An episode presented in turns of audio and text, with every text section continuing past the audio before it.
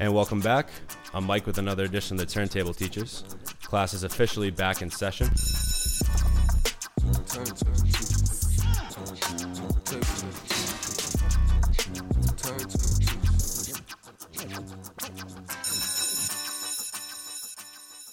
Hope everyone's doing well. We got the 2019 year winding down, and we have uh, a very special last guest speaker of the year. We have Haven with us, who is the CEO and president and creative director of Syndicate Clothing Brand and the COO of the Syndicate Clothing Brand as well. Dante here with us today. You guys, these names might sound familiar because they were names that Zafir and Washi have talked about on previous episodes. So, any of our current listeners that have heard us in the past, you guys already know. And, and to anybody new coming in, uh, these guys are the real deal. Working with a lot of hip hop artists, and also like I like we mentioned, and also inspiring uh, a lot of hip hop as well. So we welcome Haven and Dante to the show. Thanks, guys, for coming on. We really appreciate having you. Oh, Mike, man, thank you so much for having us. We appreciate it. Yeah, most definitely. I definitely. I agree. Yeah, guys. So definitely uh, a lot to talk about here. So I, we didn't meet the, that night, but the first time I actually saw you, this is gonna sound weird. I, I hope this is, doesn't come off as creepy. But the first time I saw you, Haven, you were uh, doing a big speech at the very beginning of um, the Glenlivet event that you put on at Icon. Mm-hmm. That where I ended up, you know, seeing Zafir and Washi and everything like that. And um, I just wanted to say that you know I thought the, the clothes. One, thank you because you these guys I know you guys can't see it. I'm gonna put these on our Instagram, but these dudes came in and gave me a T-shirt and a crew neck, and these things are unbelievable. And you know your lines are just awesome. What you have so far, and so I really appreciate that. Yeah, yeah. Definitely, definitely. We, you know, we appreciate it, Mike. The first thing that we're we're about to be honest with you is is quality. Quality control is you know the most important thing, and and which success for us for us is you know for Dante and myself. A lot of people feel that when they get to a certain point or the bigger they get, they start to degrade on the quality. That's something that we would never do is degrade on the quality because I enjoy wearing my own brand and a lot of people enjoy wearing their brand. And the thing is that, you know, we have built ourselves and continuously building ourselves. We're not quite there yet. There's still a, road ahead of us in building a brand, but quality is the most important thing. Um, I grew up on quality. Um, you know, I grew up in a family of, of, of, six kids, and I'm the oldest. So my parents always bought quality because they said if you don't buy quality, the thing is that once you wash it or you put it in the cleaners, you're gonna have to go back and re-buy that again. So a lot of the things that I've had was always quality. You know, my dad was a big fan of Ralph Lauren growing up. Oh yeah. So I was a big, um, you know, before, you know, okay, Kanye was the, you know, he was the corduroy, you know, uh, you know, uh, the corduroy dude wearing the corduroy jackets and things like that. I, I was doing that in, back in high school. It's, know, it's the, funny how trends kind of like come back and forth because I want to talk to you a little bit about that too. Like mm-hmm. when you think of a new idea, like I know you were showing me some demos of some of the stuff you potentially have coming soon. Mm-hmm. So like, what brings you like, inspiration in terms of like when you're coming out with a new you know line of something or a new idea like yeah you know i, I tell you um, the syndicate brand is really based off the 80s and just growing up in the 80s it was so much uh, influence as far as uh, fashion was concerned. That was like the complete turn of fashion. That's when fashion was revol- revolutionized in the 80s and if you look back till now there's still elements of the 80s in everything that we do as far as fashion is concerned I mean, and even some people try to bring back the 70s, but as you see, it never lasts. It comes and it just dies instantly. The 80s was that turning point, and that's why I feel like, you know, um, we our brand is based off the 80s, but we add like that new touch to it, and every influence. That's where I get most of my influence from. It's it's you know it's the 80s, part of how I grew up, you know, my background and things like that, and I put a lot of that uh, into when I'm designing and to be honest with you, if other people who design clothes tell you that they don't get their influences from other designers, that's a straight lie. I'm just going to be the one to tell you. I'm going to be very honest. My man, it's like that in music. It's like that really in anything. Absolutely. All of our uh, our listeners know like I'm a huge hoops guy. Yeah. And a guy like Brad Stevens, right? Right. Like he literally has gone on record and being like, all these out of bounds plays that you guys think I'm just like magically whipping out of my head, like it's because I've watched a lot of basketball and I've gotten them from a lot of different people. Yeah. Maybe put like a new flavor on it or a new spin on it or something like that. Right. But it's just because I'm a student of the game and Right. I learn. And there's no shame in that. I mean, as long as you're not biting off of something else, like, Right. or literally taking another idea, like, well, plagiarism to all my students. I'm only kidding. Exactly. Uh, but like, yeah, it, it, inspiration is all about anything that you create. I mean, Right. if you have no inspiration for anything, like, how are you going to create? That exactly. You know what I mean? You have you have to you have to be inspired by something in order to create. Oh, for sure, man. And no. and, and, and that's the thing. Yeah. Now, even just like looking at, dude, like I'm not kidding. Like I know our viewers can't feel these until you know you Mm-hmm. go on their website and get something yourself because these things are sick. But no, like I said, the quality is awesome, and I think that that's like it feels like like the like quality, like the cloth clothing, like feels good, and it really it's it's so funny. I was watching um, this documentary recently about like fast fashion, Yeah. and how like th- these new trends i think like back in like these days like the 80s and the 90s they took like almost 24 months or something like that i think is i don't know the exact amount of time but it took like a long time for these trends to sort of uh, like begin based off like the production and the ideas and stuff like that Yeah. and now apparently like they, they did like a, a study of one of I can't remember the name. It might have been like maybe like Zara or something like that. Yeah, Like one of those Yeah. one of the employees was saying something along the lines of we actually have 52 seasons quote unquote because every week they're getting a new crop of stuff and it's like this is actually like very much affecting the environment. Yes. like big time. Yes. so this fast fashion is actually like extremely bad. And it's because you're getting these clothes and then they're not good quality and then you're getting rid of them. Or and a lot of people say like oh yeah well i'm donating clothes but apparently a lot of those another study shows is like a lot of those clothes don't end up getting used No. they just they're in landfills sitting somewhere Sitting somewhere. Yeah. and the amount of water it takes to like make clothing and blah blah blah blah. I could go on like it was it was, and I'm not big into fashion per se, so just that was interesting to see. And Mm-hmm. like when things are better quality, you just keep them longer. They last long in your longer Right. in your closet. You know, Absolutely. A lot of people don't understand too. It, it, it does really affect the environment in so many different ways. A lot of people, even when it comes down to t-shirts, when you dye a t-shirt, it goes through a hundred cycles. right? Absolutely. A lot of people don't understand like the, the process behind it. Some people just, you know, like like you said, it's fast fashion. You know, 52 seasons, and to be honest with you, it's not only affecting when a lot some of these companies when they do that, it doesn't only affect. It's not only affecting the environment, but it also affect it it also affects the the the process of other people and how they lay their brands out on the table and, and, and try to bring it to the front because and the reason why I'm saying that is because and it, don't, don't get me wrong it, it's about people being creative and when you have other brands and not to knock what Zara does you know or anybody else in this industry but when you continuously they said they have 52 season that is crazy yeah. you know wild, and right? what it does is destroys when other people are coming out or launching their brands it really destroys because it oversaturates the market with so much nonsense that shouldn't be there in regards to fashion and, know and hip hop has become the exact same way. You're looking at guys like, you know, these these mainstream artists, Right. like your Futures, your Gunnas, and all these. I don't know, whoever you want to put in that category, Lil Yachty. They all like, and again, nothing knock on them. Like, go get your bread, like go get your money, whatever you got to do. Right. But these guys are coming out with an album every four months, and it's like, well, it's all kind of the same wishy washy shit. And you got a guy like Kendrick who hasn't dropped anything in three years. Yeah. And it's just like it, it, it over it just all that music just oversaturates. And it's this i'm sure it's the exact same way in the clothing business. It And, definitely is. yeah you know you know if you guys are waiting you know to make something quality and you're like okay i want to come out with the best product i can from for my consumers that's not going to take a week. No. more, more, more likely than not i'm guessing. No. E- even when we do pre-orders to be honest with you uh, it, it takes at least 30 days minimal yeah yeah for I can imagine for that product to come back. Because the thing is, like like I told you, we really want people to get a quality product. To this day, we've been happy to say we've never had any returns uh, because awesome. of it. Because we do everything in short, you know, short stint. We don't do long runs.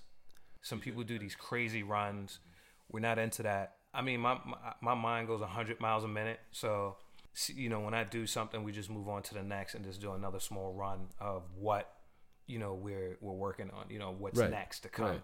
And the thing is, like, we try not to follow the seasons. So right now, D, correct me if I'm wrong. Like, we haven't put anything else out right now. We just sticking with the rain jackets. Yeah, because I was gonna about to say that's. I feel like that's the only thing you guys have had. Yeah. Since right, it's just the rain jackets, and that was Yeah. in September. Yeah. Yes. Yeah. And we don't really do that now. We have um, the track jackets. I did a revamp on the track jacket, so we have that coming in um, this week on the second. We have that coming in, and also another tracksuit that I I just finished up designing. So we're going to be dropping all that stuff pretty soon. So um, there's so many more things that we have coming down the pikes. We just don't like to uh, drop them all at once, so to speak. And and Dante, I tell you, man, I'm up two, three o'clock in the morning dealing overseas with these guys. I, I rarely sleep. That's why, as Zafir mentioned, yo, man, I can hit Haven up, and the dude's actually up, and he responds. You know what I mean? That yo, that's so funny because that's a quote. Yeah, exactly. you, quote, you quote just quoted that man heavy right there. yeah. So you know, even even like D, like you know, sometime he'll send me stuff like in in business. We're up. We're up. That's like, aw- dude. Well, that's what it takes sometimes. and that's what it takes. That's like, what it takes. And, yeah. and, and, and you know, doing what we do, you know, it does take up. They say the early bird catches the worm. It's, it's the truth. So we're really, really, really big on that. Um, I'm always trying to stay ahead of the game. And to be honest with you, we- we're not even like those guys that like really try to stay up with the next fashion trends because trends burn out and they die. And then, the, yeah, exactly. And they're gonna come back anyway. It's like a cycle, like, Right. Because I was talking too about someone, someone else about this pretty recently. It's like I remember when I was a kid. So I'm a '90s, '90s and 2000s. Like that's when I grew up. Right. And a lot of the clothes then were super baggy. Like Yeah. you, you were wearing. You know, if you were a large, you were wearing an extra large. That was just the way it was. Like, you know what I'm saying? Like, and now it's all this European cut. Yeah. You know what I mean? But and we were even having this conversation off air about like brands like uh, like a Puma and an Adidas that when they you know they've stuck to these kind of trends that their entire this entire time or trends per se because it was their trend Right. or like what they just knew and what they did well Right. they didn't really kind of get into all these other trends i mean that's just one example Right. i mean and moguls like nike and under armour i'm sure they're probably fine no matter what happens essentially Right. but i don't know you, And, and to be honest with you, it's so funny that you say European cut because as we mentioned, you know, off air about, um, you know, Puma and Adidas, you know, they, they state, and, and the reason why I love those two brands, um, one, in the Caribbean uh, culture, you know, my, my dad's from Trinidad. and the Caribbean culture, this is all they know because of soccer is Adidas and Pumas. Well, we yeah, exactly. We talked about that because now all of a sudden Puma's getting into the basketball world Right. because they've signed a few of these guys. They've signed a Terry Rozier, a DeAndre Ayton, a Michael Porter Jr. Michael Porter Jr. Right. and or, and then at Marvin Bagley, I think they believe they got as well. and but yeah, they've always been soccer, track and field. Right, and you know the Dassler brothers. You know before they split, they had another business. You know, and out of Dassler and his, you know, these guys, and as time even progressed and they went their own ways, um, like you said, you mentioned that they never really kept away or went away from what they knew. And that's what made them successful. And if you stay in your lane, you're always going to be successful. Everybody has their own lane that they stick to. If it's something that you want to stay really trendy, like I said, trends die out and they burn, you know, uh, quickly. Before in fashion, everything used to be every two years. Now it then it went to a year. It's almost like the same with technology. Now everything turns over It's the s- every it's three months. Like It's nuts, and it's so crazy for you to keep up with all these things. You would drive yourself mad as a designer. Oh, yeah. and as a company Yeah. as a whole to try to keep up with the Joneses, so to speak. So we took something, a certain piece of nostalgia, and kept that, and just put a new wave touch to it. No matter how you look at it, it could be ten years from now. Yeah. it's still going to be the same, and that's why I like brands like Prada. I like brands like Ralph Lauren. And if you look at Ralph Lauren, he was the type of guy. He kind of reminds me of myself. I'm not. I'm hardly in the limelight. I'm not everywhere. You don't need to be. You know what I mean? And I feel like these guys kind of kept to their own. They beated their own drum. You know, they had their own drum, so to speak, that they they beat, and that's the same for us. So when it comes to these designs, I I really agree and stick to the way and how Adidas and Puma really keep their designs. It's it never phases out. They can come back and bring a tracksuit, sneakers. Look at the Clydes for, uh, for example. You know the the Puma Clydes when they first came about, and look to today. We're in you know going into 2020. Those are still fashionable. Yeah. And to be honest with you, you look at which I have on right now. You can look at a pair of Gucci's. There's, these are mocked after Stan Smiths and the Clydes. Tom Ford took a look at it, and that's what I go. We go back to where people take elements and then they make it their own. Yep.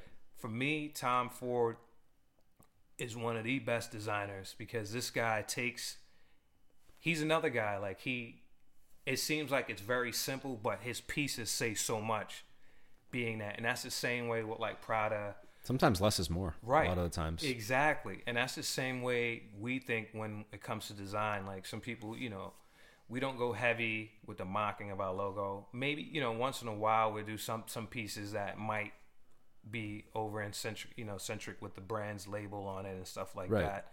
But if you look at it, what it is, the piece itself is so simple that we do that to embellish it just a little bit. You know what I mean? Yes, And I yes. feel like that's Absolutely. what we do with the brand, and that's how we, you know, we try to.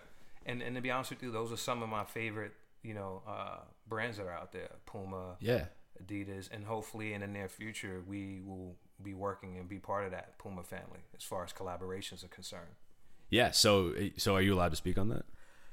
Yeah, we, we, we can we can speak on it a little bit. I mean, it's still in the works. Yeah. Um, I'll be honest, it's still in the works. We, we've been doing a lot of going back and forth. Um, designs have to be submitted and things Sure. like that. But um, like I said, it's something that I grew up on. It's going to be very, very exciting. It's a big step for Once- you guys. it's awesome. yeah, it's a you- huge step that's for hu- us. That's really cool. Um, you know, we did this Glenlivet collaboration. Um, that was that was, was a lot of fun and, and, very well put, well put on Thank you. for sure. I really. I, like I said at the beginning of the episode, like I thought that it was just a well executed. Thank thing. you. You got, you had, it was funny because you weren't just like, oh, hey, here's my brand new clothing line, like, or my brand new rain jackets. You were just like, you had you had Rhonda right with her book right, Yeah. which is separate from anything Right. that you were doing. You had Marcel, Stefan, and shout out Marcel who did our. Actually, Right. oh, I forgot to show you guys that Marcel did our. Like I said, he did our intro. Yeah. Uh, yeah. That's pretty the, dope. I He's the one. that. Yeah, yeah, yeah. Shout yeah. out to Marcel. Marcel. you know any any events that we have man marcel washi zafir these guys have, have great uh, energy and like we we said we talked about off air you know um, we had so many people who were in the works and who are uh, you know maybe quote unquote bigger artists in boston but we knocked them off the roster because i felt like the energy wasn't there. And also everything in life you have to have respect for one another. And Yeah. if you don't have that respect for one another that's how and, and want to build one another. And things in life and just like you mentioned we had rhonda viteri rhonda viteri my degree is in technology so i had at one point i was Oh, able okay. to work for rhonda That's interesting. Then that, that, that I didn't understand that connection. Yeah. I was just gonna say that because I was just happy to see so many different kinds of creation and art in one place. Right. And even and then obviously Glenn Let Glenlivet pre- presenting their new what was it Yeah. like Scotch or whatever it was. Yeah. So Yep, and that's 14-year-old. Yeah, yeah. And a lot of people think like I mean look back to as old old as the 16 1700s whenever wherever you want to look like being able to make alcohol is actually like an art to some people. Like look at craft beer, how That's big right. something like that's gone in. Exactly. And so it was just really cool to see like three or four or five different kinds of creation Yeah. happen, being all kind of promoted at Right. once. It, it was just an inspiring and cool thing. Anyway, I didn't want to Right. cut No, you no, off. I just, no, I just no. thought that No, that, it- that connection was really Nah, cool. you're like, not cutting me off at Mike. You, Yeah. This is your show. Well, it- your episode, but yes, no, I, I understand what you're saying. But anyway, I just It's wanted a- to. that's what I mean. It's Yeah. all about love and building. Yeah, yeah, You know? oh, So- absolutely, brother. Yeah, you got it. Yeah, so it's like um, you know, and that's basically when Dante and myself sat down, we said we want to bring all the elements because Dante's degree is in technology as well. Okay.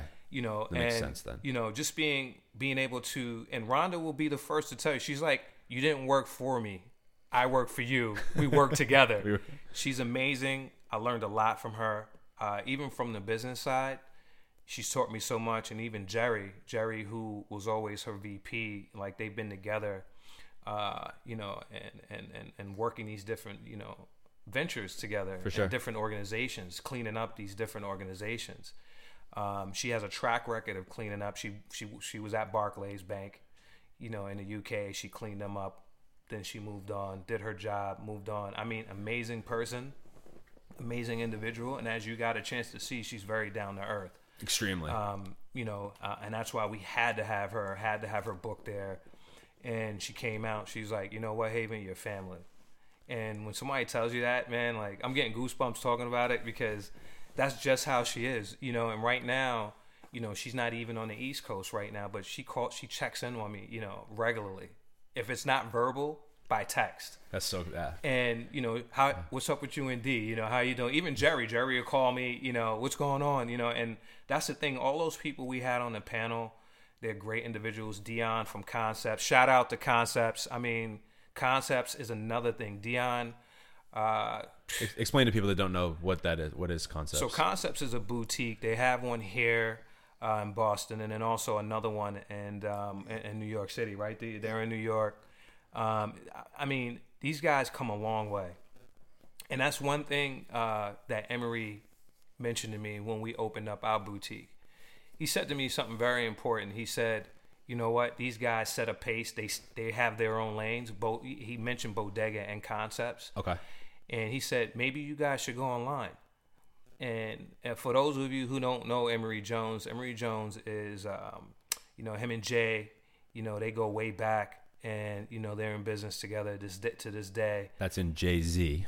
Jay is in Jay Z. Jay Z. Rock that, Nation, That Jay Z. yeah, Roc Nation, you know, Rock Roc Nation Sports, all those different types of ventures that they got going on right now. And you know, when I sat down and spoke to him, and uh, you know, thanks to my cousin, she did the intro. Um, Emory told you know the both of us. He said maybe you guys should go online, and ever since we did that, it's been phenomenal. I'm not even gonna lie to you. Yeah. And you know, Dante's always like, you know, what's Asia doing right now? And true, you know, staying true to that, to that, to what he said. You know, we went out and we put everything online, built out, we built our own page ourselves, and went out there and went online, man. We closed the shop down, went online, and you know, and, and it's been it's been a success ever since. It gives us more room to move and do the things that we need to do as a brand. And you know, going back to to, to Dion, you know, Dion and these guys, man, they, you know, a lot of people don't have the opportunity. Like Dion, when I spoke to him not too long ago, and I told him I was like, look, we're about to sit down with Gucci. He was like, when I first went to Gucci and told him we want to put him in concepts, he said they laughed me out the door. Really? And I was like, Are you serious? He was like, They didn't understand how serious I am. But you know what? He's doing all the collaborations with Gucci, Versace. You know, anybody that's big out there as a clothing brand, Concepts is really doing uh, these collaborations with them. Uh, North Face, you know, Yeah. uh, um, Canada Goose. They've done all these collaborations with these guys. And like I said, shout out to Dion and Concepts. Uh, they're doing their thing, and I really appreciate him. Even he stopped his busy schedule to be a part of what we were doing as far as Glenlivet was concerned to be on that panel. And we appreciate everybody. Rhonda, same thing, stopped her busy schedule to be a part. Sheila, you know, Sheila, shout out to Sheila. Sheila is one of the head buyers at, for all you who don't know, Dr. J sneaker stores. You know, they get all the latest releases as well as kind of like concepts and, you know, all these other uh, sneaker, uh, you know, boutiques that are out here. And they stopped their busy schedules to be a part of us when we did this uh, whole Glenlivet collaboration. And to be honest with you, I'm a I, I'm a straight shooter. I'm very transparent. It wasn't an easy task to deal with Glenlivet, and I'll put that out there. And it doesn't it doesn't matter to me if they like it or not. And D know he'll tell you how I am. Um, they wanted they, they they wanted to control the list, and the thing is like when they first came to us, they they wanted to, you know, um, they told us, hey, we want to, you know, come reach a different demographics, and I had to explain to them, you know, that the urban demographic or urban community has changed. It's not only white. It's not only black. It's not white. It's everybody. And this urban style that we have is so many different races, creeds, colors. Right. And that's what it's all about. You know what I mean? And I said right now, you know, it's just about unifying that. And they at first they couldn't understand that. And we set That's a bit disappointing to hear. It was very disappointing. That's disappointing. And some of the conversations I had with them was very disappointing. I'm just gonna be honest, and they can call me up and say whatever at this point. yeah. Um, I really could care less. But at the end of the day, Dante and myself, the what you saw that night was us. The Oh, I believe it. Yeah. you know, I felt we, it to be we honest. We had yeah. to really come together. And not, I'm not saying Dante and myself we're not united. We're always united, but we had to really come together and say, "Hey, I'm not sure what these guys are trying to do, and I'm not sure they are sure what they're trying to do. So we have to lay all our cards and put our methodology in place so that we are successful. Because not only their name is on it, they're the big brands. They've been around since the 1800s. We don't have that luxury of saying or being a we're not a legacy brand. Let's we, we call it how we see it. We're still a new brand. This is three years. We've made a lot of, you know, steps, you know, and made some huge steps. And even to really deal with that brand, you know, I, you know, and I give respect where respect is due. They felt that we were the brand that was able to do it, but they took this footprint that we made, that we developed, and took it and went around everywhere else around the country and they didn't know what to do. They even admitted like this is our first time really doing this. So what they did, I don't know if you knew that it was a 14 year old Scotch and a cognac cask. So I had to I didn't ask. know that, Yeah, no. I said, who drinks cognac? Nobody wanted to say. I said most minorities drink cognacs. It's big in Asia. It's big. It's big. It's big in the black community. and that's and that's not really where you wanted to go with with Right. that, that night. You wanted Right. you wanted it to be, and I, I to be honest with you, it felt it felt that way. It, Yeah. I, I mean, you had a mix of different uh, races within the, your performers. Number Right. one, okay. Right. Number two, with everybody that was there, Right. right, and then uh, on your panel, Right. and then number three, I felt like the crowd as well was Right. very was just diverse in general. It was just a diverse night, and that didn't. That's kind of what I felt like. I felt like that was kind of the theme, not only like I said, just in terms of race, but in content. Like, okay, we have a clothing brand here. We have an author here, someone that's been you know very successful in technology that you know Right. wants to share her story. Want to have three rappers that are here that are trying to share their stories. A, Right. a, a Scotch that's trying to create give a, a new product to their potential Mm-hmm. you know consumers like that's just what it felt like to me was just a bunch of different kind of people coming together And that was our whole plan. yeah was to do that, and that's why we put Rhonda, you know, Dion, Sheila, and then we had Puma, you know, Puma from the VH1 show Black Ink. okay Puma actually cut his. He was actually filming. That's why he ended up coming a little later. He was actually filming that day. Left. Really? He, he was actually filming. the guy left.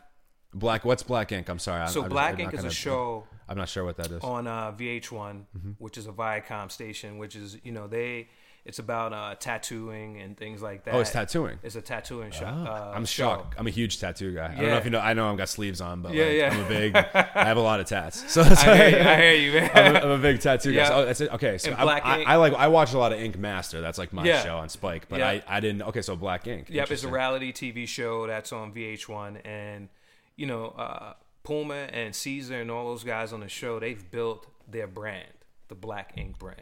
Mm-hmm. And uh, after this, you can you can look them up. Oh, I'm absolutely see, going to, see yeah. what I'm talking about. Yeah, Puma, yeah. Puma supports us.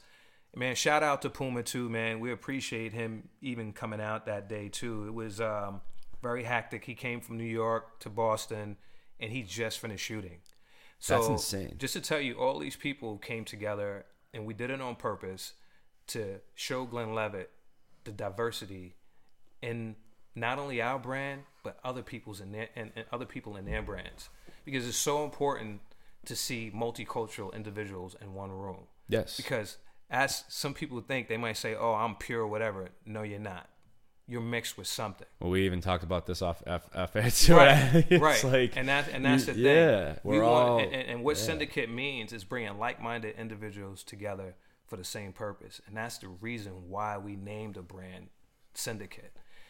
And we we we were when we were thinking of this this this this uh you know the name i was like what am i going to name the brand? Because i really want to be something that you know doesn't have somewhat no genre so to speak. No one can say well that's a that's a black brand or that's a white brand. I don't i didn't want any of that you know?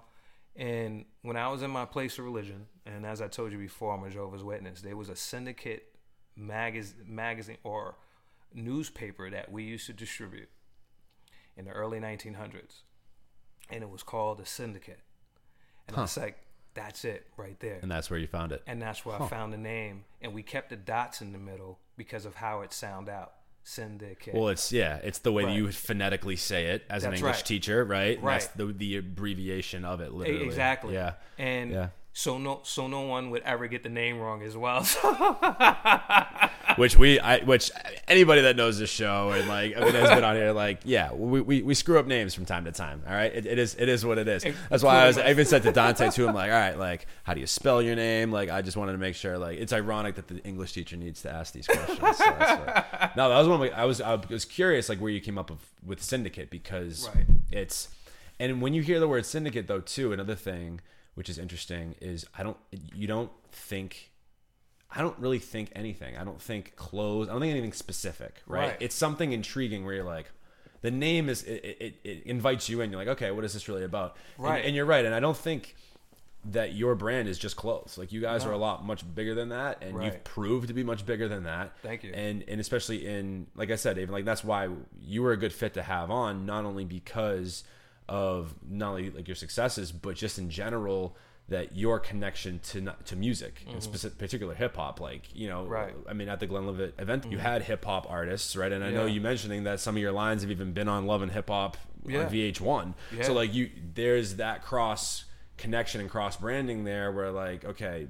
You have a, a brand here that would, does fit in hip hop and Right. today's modern hip hop yeah. and yeah and it's and it's and it's simple enough like i i, I can't stand like clothes with huge logos that are just Right. like and all these like flashy gotsy nonsense like Right. yours is just it's clean it's con- like you've always said it's consistent and you don't Right. put too much into it it's just kind of like Right. And that's the thing, like when it comes to clothing, like I said, you know, some things are very, very trendy, but we try to stay off the radar when it comes when it go when it comes to that. And I'll tell you why, because when you keep something simple and clean, it's it, it it's just always it wears well with it's, it it's gonna yeah, it, it goes Yeah. with everything and not and, and not only that, it's it never goes out of style. exactly Never goes out of style. You can't say, "Oh man, this florals are out. I can't do florals." Exactly. Yeah. You know what I'm yeah, if saying? You only Like- do florals. It's not exactly. No, hundred percent. Right. Anything you do, and, like, and, that, yeah, and that's exactly. why one of my favorite uh, designers, as I mentioned earlier, is Tom Ford. Tom Ford, the guy when he designs, it's clean. Yeah. No matter what he does, even with the silhouettes, like when he came out with the Gucci sneakers, uh, very clean. And even Dapper Dan, like a lot of people see Dapper Dan, they might say like it's it's not gaudy. Like if you really look at what he has on, it's clean. Mm-hmm. Yep. And a lot of people don't know. And sh- yo, shout out to Dapper Dan as well. Dapper Dan, when we had a chance to talk to him in New York City, he was just such a great inspiration. He was like, we need guys like you that when they do a collaboration with a bigger brand, they have a voice. Well, yeah, you have to speak up for your own You brand and to- what you want and what you right. stand for. Because if you don't, then your your message is gonna get lost in a bunch of different other people that you're, exactly you're collaborating and, with. and that's yeah. that's exactly what could have happened with Glenlivet. And the thing is, no disrespect to Glenlivet, but I felt that they didn't know what they wanted to do when it came to us. And you know that that's and you fine. knew, and you and you had a vision. For I had a vision. Yeah. They didn't really want to go to the vision. Do you know they wanted to bring on someone else to collaborate in conjunction with them because they felt like, oh, you know, these guys are not out here long enough or they're not a big enough brand and all these things. But I, I, I- I let them know. I was like, first of all, no brand in their first three years get premiered on Love and Hip Hop. Then on top of that, we were on Black Ink. And the jacket that I created for you guys was on Black Ink. So thank you uh, for the free promotion. You know, and, and, and I'm just- Unbelievable, right? Like, yeah, it's, un- sometimes it's some- unbelievable. it is, and the yeah. thing about it, our jacket has gotten more airplay than anything that I've ever seen them put out, even with the bigger designers that they work That's- with and went around the country, even in LA and everywhere else. Because what we did is we took our time and not just put something together. We didn't want to put crap together. You know what I mean? Yeah. We wanted to have substance, not only for us, but for the Glenlivet brand. And I and I told them that in the beginning, Dante and myself, is that this is something that we wanted to be a 50-50 partnership.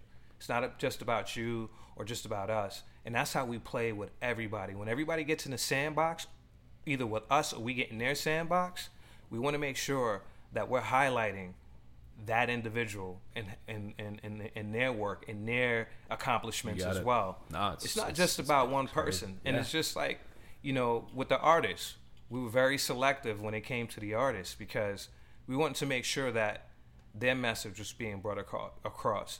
And you know what's so funny? When it came to them, we didn't even care like if our message got across or not in there.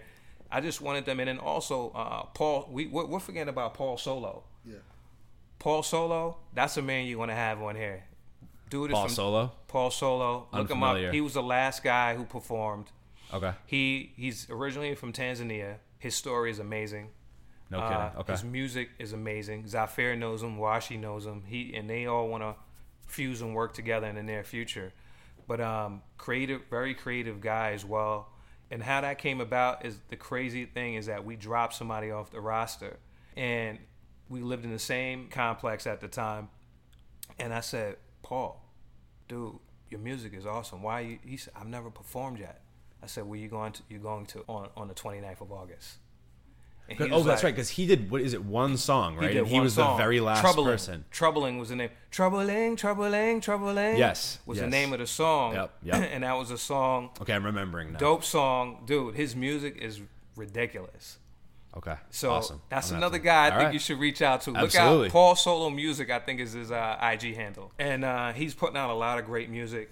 And I think that, and like I said, man, it's not all about us. It's about also building. And the thing is, my, my mom, even, even including my dad, you know, growing up, they said if you burn a bridge, guess what? One day you might have to walk back over, and you can't get across because the bridge is burned. Zafir said the exact same, like well, not the exact same thing word Yeah. for word, but he said one of those those exact same things on this when he was on, and Yeah. it's so true because you don't know when you might need that, unless that person's done you Right. wrong. Right. Like I've had certain people, especially like, so I'm a coach, a basketball coach, and the coaching business can also be a little bit the same way. Mm-hmm. Yeah. Um, you, you try to collaborate with certain people. Or you know you work with certain people, individuals, Mm-hmm. and you know people are just out to kind of move themselves up or, Right. or do the and so within that business as well and I, I think it's just like that in any any business you're in but you're just going to come across certain people like that and you know i have tried even the people that have done me wrong Yeah. in the coaching business i still haven't technically burned those bridges you know i'm, I'm just Right. like okay if that's if that's what you wanted, how you want to handle things that's Right. that's fine Exactly. But you know what? The One thing that people forget, no matter how big you are, one day that other person may become the key holder. They may say, you know what? You remember that time? And that's when the bridges burned on their end. right And they could, that could be it for whatever you're doing, right? Exactly. And that's the thing that we've learned, Dante and myself, because I'm originally, I grew up in New York, lived in LA. And when I, before I came back to the East Coast, you know, I was living in LA and, you know, here, I'm here in Boston this is where I settle my roots. This is where my wife is, my kids are. I'm, I'm very family oriented, and you know, I just feel that Boston sometime in, and, and I hope you guys listen to this because even on the on the music side, fashion side, guys, listen. It's not all about you.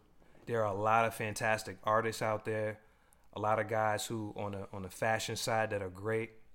But I tell you what, a lot of you guys that um, feel that it's all about you, and some of them I ran into, and I would never mention anybody's name on. That's not what I do. I'm not gonna shout anybody out like that unless you're a big corporate company. you know, uh, and that's when we we do it. Just and that's just to make a point.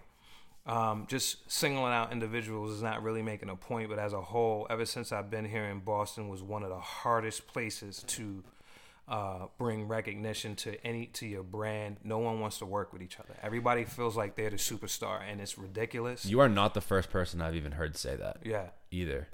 It's Yeah. it's it's kind of it's kind of wild actually. That's actually very true. Um, I met uh, his name's I think his name's Amir. Same thing with like when we, when you and I, you know, life just gets busy. But I, I met Amir at Washi's last show, and he has a podcast of his own too. And we were talking about working together. Sh- shout out Amir, he's an awesome dude, really really uh, chill guy. Yeah. and he has his own podcast. I think it's uh, the Tempa Zone, which I, I listen to sometimes as well. It's Right. quality stuff. He's another like I'm gonna check that out. he's great. Temper Zone, you said? Tempa Zone. It's. T E M P A H. And it, and Amir, if you're listening or when you're listening, shout out you, bro. And like let's let's chop it up soon together too, because Cool. Mm-hmm. he does about the same thing that I, you know that we do, and you mm-hmm. know uh, interviewing local rappers and artists and, and mm-hmm. people just in general like that. You know, add add some kind of value. But he it's he was saying the exact same thing. Yeah. Exact same thing when I met him. He was like, bro, like no one in Boston wants to collab. Right. Everyone wants it's and that's I think part of the problem with Boston and why we Yeah. have it in the music industry and a lot of the, the clothing industries is because in New York and LA you go there to find like-minded people. That's right. So true, so, man. You know what I mean? So and then when you come back to Boston, and I think it's just the way that Boston was brought up in terms of like when everybody migrated here. You know, you had the Italians in East Boston who thought, you know, and they migrated there and they stayed there, and they Mm-hmm. Right. were like, you know, we're true, you know, Boston. Like they were just too prideful. And same Yeah. thing with the the Irish and the Southie, and like eh, basically anywhere you notice like about Boston is I think that people tend to just kind of migrate and stay to themselves Right. in, in their own little bubbles and nobody ever wanted Right. to branch out and like boston always has i think even in sports boston has a classic chip on its shoulder always Right. Always. always Always. so it's just it for me I, I, I- understand completely what we're talking about and what and what we do is a little bit different because we're just kind of mm-hmm. interviewing people like and kind of just Yeah. but at the same time we want to bring on people that are going to also like i said not only add us value but have something positive to say and something if you if you didn't have anything positive to say or any any positive advice to bring on i wouldn't i wouldn't have asked you to come on right, Right, and like, absolutely. so it's like you know and but again and also keeping in mind you know scheduling and just everyone ha- is busy but you, you don't want to like just you know yes like you said you don't want to burn any bridges but at the same time Right. it's like, but nobody wants to even make bridges in Boston, Right. To start with, They don't. They don't want to build the weird. bridges. It, it, it's very. Nobody weird, wants to build. Yeah. No one wants to build. yeah. And I feel that a lot of these guys, and some some people are even angry with us. Like they're like, how the heck did these dudes get this far? They don't even hang out with none of us. It's because I don't have to. And I keep it plain and simple. It's how you move in life. And the thing is that my, my like my I always revert back to my mother. My mother always told me, you know, you treat people how you want to be treated. It's the golden rule. It's in the Bible. It's a golden rule. And the thing about it, most people here don't understand that. I don't know what is in the entertainment industry. I want to say they don't understand that, and they and they look at things from a different perspective. What perspective? I'm not sure, and I'm not trying to bring down Boston because I live here. I respect. I love it here. I This is my this is my home, and like Right. I'll always see it as my home. And, Right. But I but I but I'm not. I, and I've done a bit of traveling in my last couple of years. Yeah. And I would never live anywhere else personally, just because I just like living here. But Yeah. I will say this, and, and I don't blame you. Like, you know, Boston has a lot of perks to it, but then there's a lot of negatives as well. And and there's so many and like, and that's not to. This is just like this is an ex, not the rule. This is these are just some exceptions, but. I've met so many incredibly amazing people in Boston, Same, and like same. I've like I, and I've built my life here, and and I'm sure as you know, you you chose to build your life here, so you do see Yeah. some value in Boston, and Absolutely. there are incredible, incredible, incredible people here. But like I said, there is something I don't know. It's weird. You're right. Yeah. Something about Boston that feels a little bit like I said, chip on shouldery. Yeah. Like won't. That's not even a word, but you, you feel me. No, chip on me. shouldery. That's that's. Nah, I'm that's just, cool. but, but like it's it's just the you know the reality of it, Right. and you and then people all often wonder why Right. big names don't ever come from Boston, Right. Like And- in, and- in and- the, especially in the music And you want to know something crazy? It's crazy you say that because you look at Guru. I guarantee you, most people don't even know he's a Bostonian. Dorchester. Dorchester. Dorchester. But he always repped New. I mean, he repped Boston, but not like that. He Not- repped New York Right. because like that's where And, his career took off. And you want to know something? If you look at some of the Guru interviews, um, he he even said himself that there was such a chip on his shoulder here. No one wanted to put music out here the way he wanted to put music out, so he went and left. You know, and and the thing is like that's the thing. There's so many talented people here in Boston. If you guys pull together, let me tell you this: they always say it's power in numbers. And if you can't understand that, you will never be successful in life. And if you are, look at what cousin Stiz did. He left. He had to leave. It was time for him to leave. And he just had Freddie Gibbs and Smino on his brand new album. Right. Freddie Gibbs, who, in my opinion, and we've talked about this on the show, actually just talked about this on the last episode, uh, that Freddie Gibbs and Madlib's bandana, like, in my opinion, should be up for a Grammy. Ab- it's that good. absolutely. And he just had a, he was on Cousin Stiz's album. And Yeah. Smino, another, it was just on the Dreamville album. Yeah. That's up for a Grammy. Exactly. Like, Cousin Stiz worked here for so long. He tried. And I don't know Cousin Stiz's story personally, but I do know that he was here for a long time trying to do it. And he finally just said, Yeah. you know what, that's it. He I must wa- have. I watched him over this, the last several years, and It's a great rapper too, by the way. Great, great And- dude. and- and- yeah, and and I, I watched the guy and watched him climb the ladder, and I think it got to a point just from looking at everything. He said, "You know what? It's time for me to break camp here in Boston. This is my home. Always will love it." And if you look at another person, let's go to the other extent of entertainment. Uh, you know, uh, Marky Mark Wahlberg. I mean, where is Yep. he? Where does he reside right now? He's between here and L.A. And there's a reason for that. You know, a lot of these guys, and he's from Dorchester. A lot of these Yep. dudes felt that there was no growth for them here because people don't want to work together. Yeah, it's you know, the truth. And, and the thing is, then the people here become they get these clicks and think like they're. I'm gonna use an old school terminology. They think they're the bomb,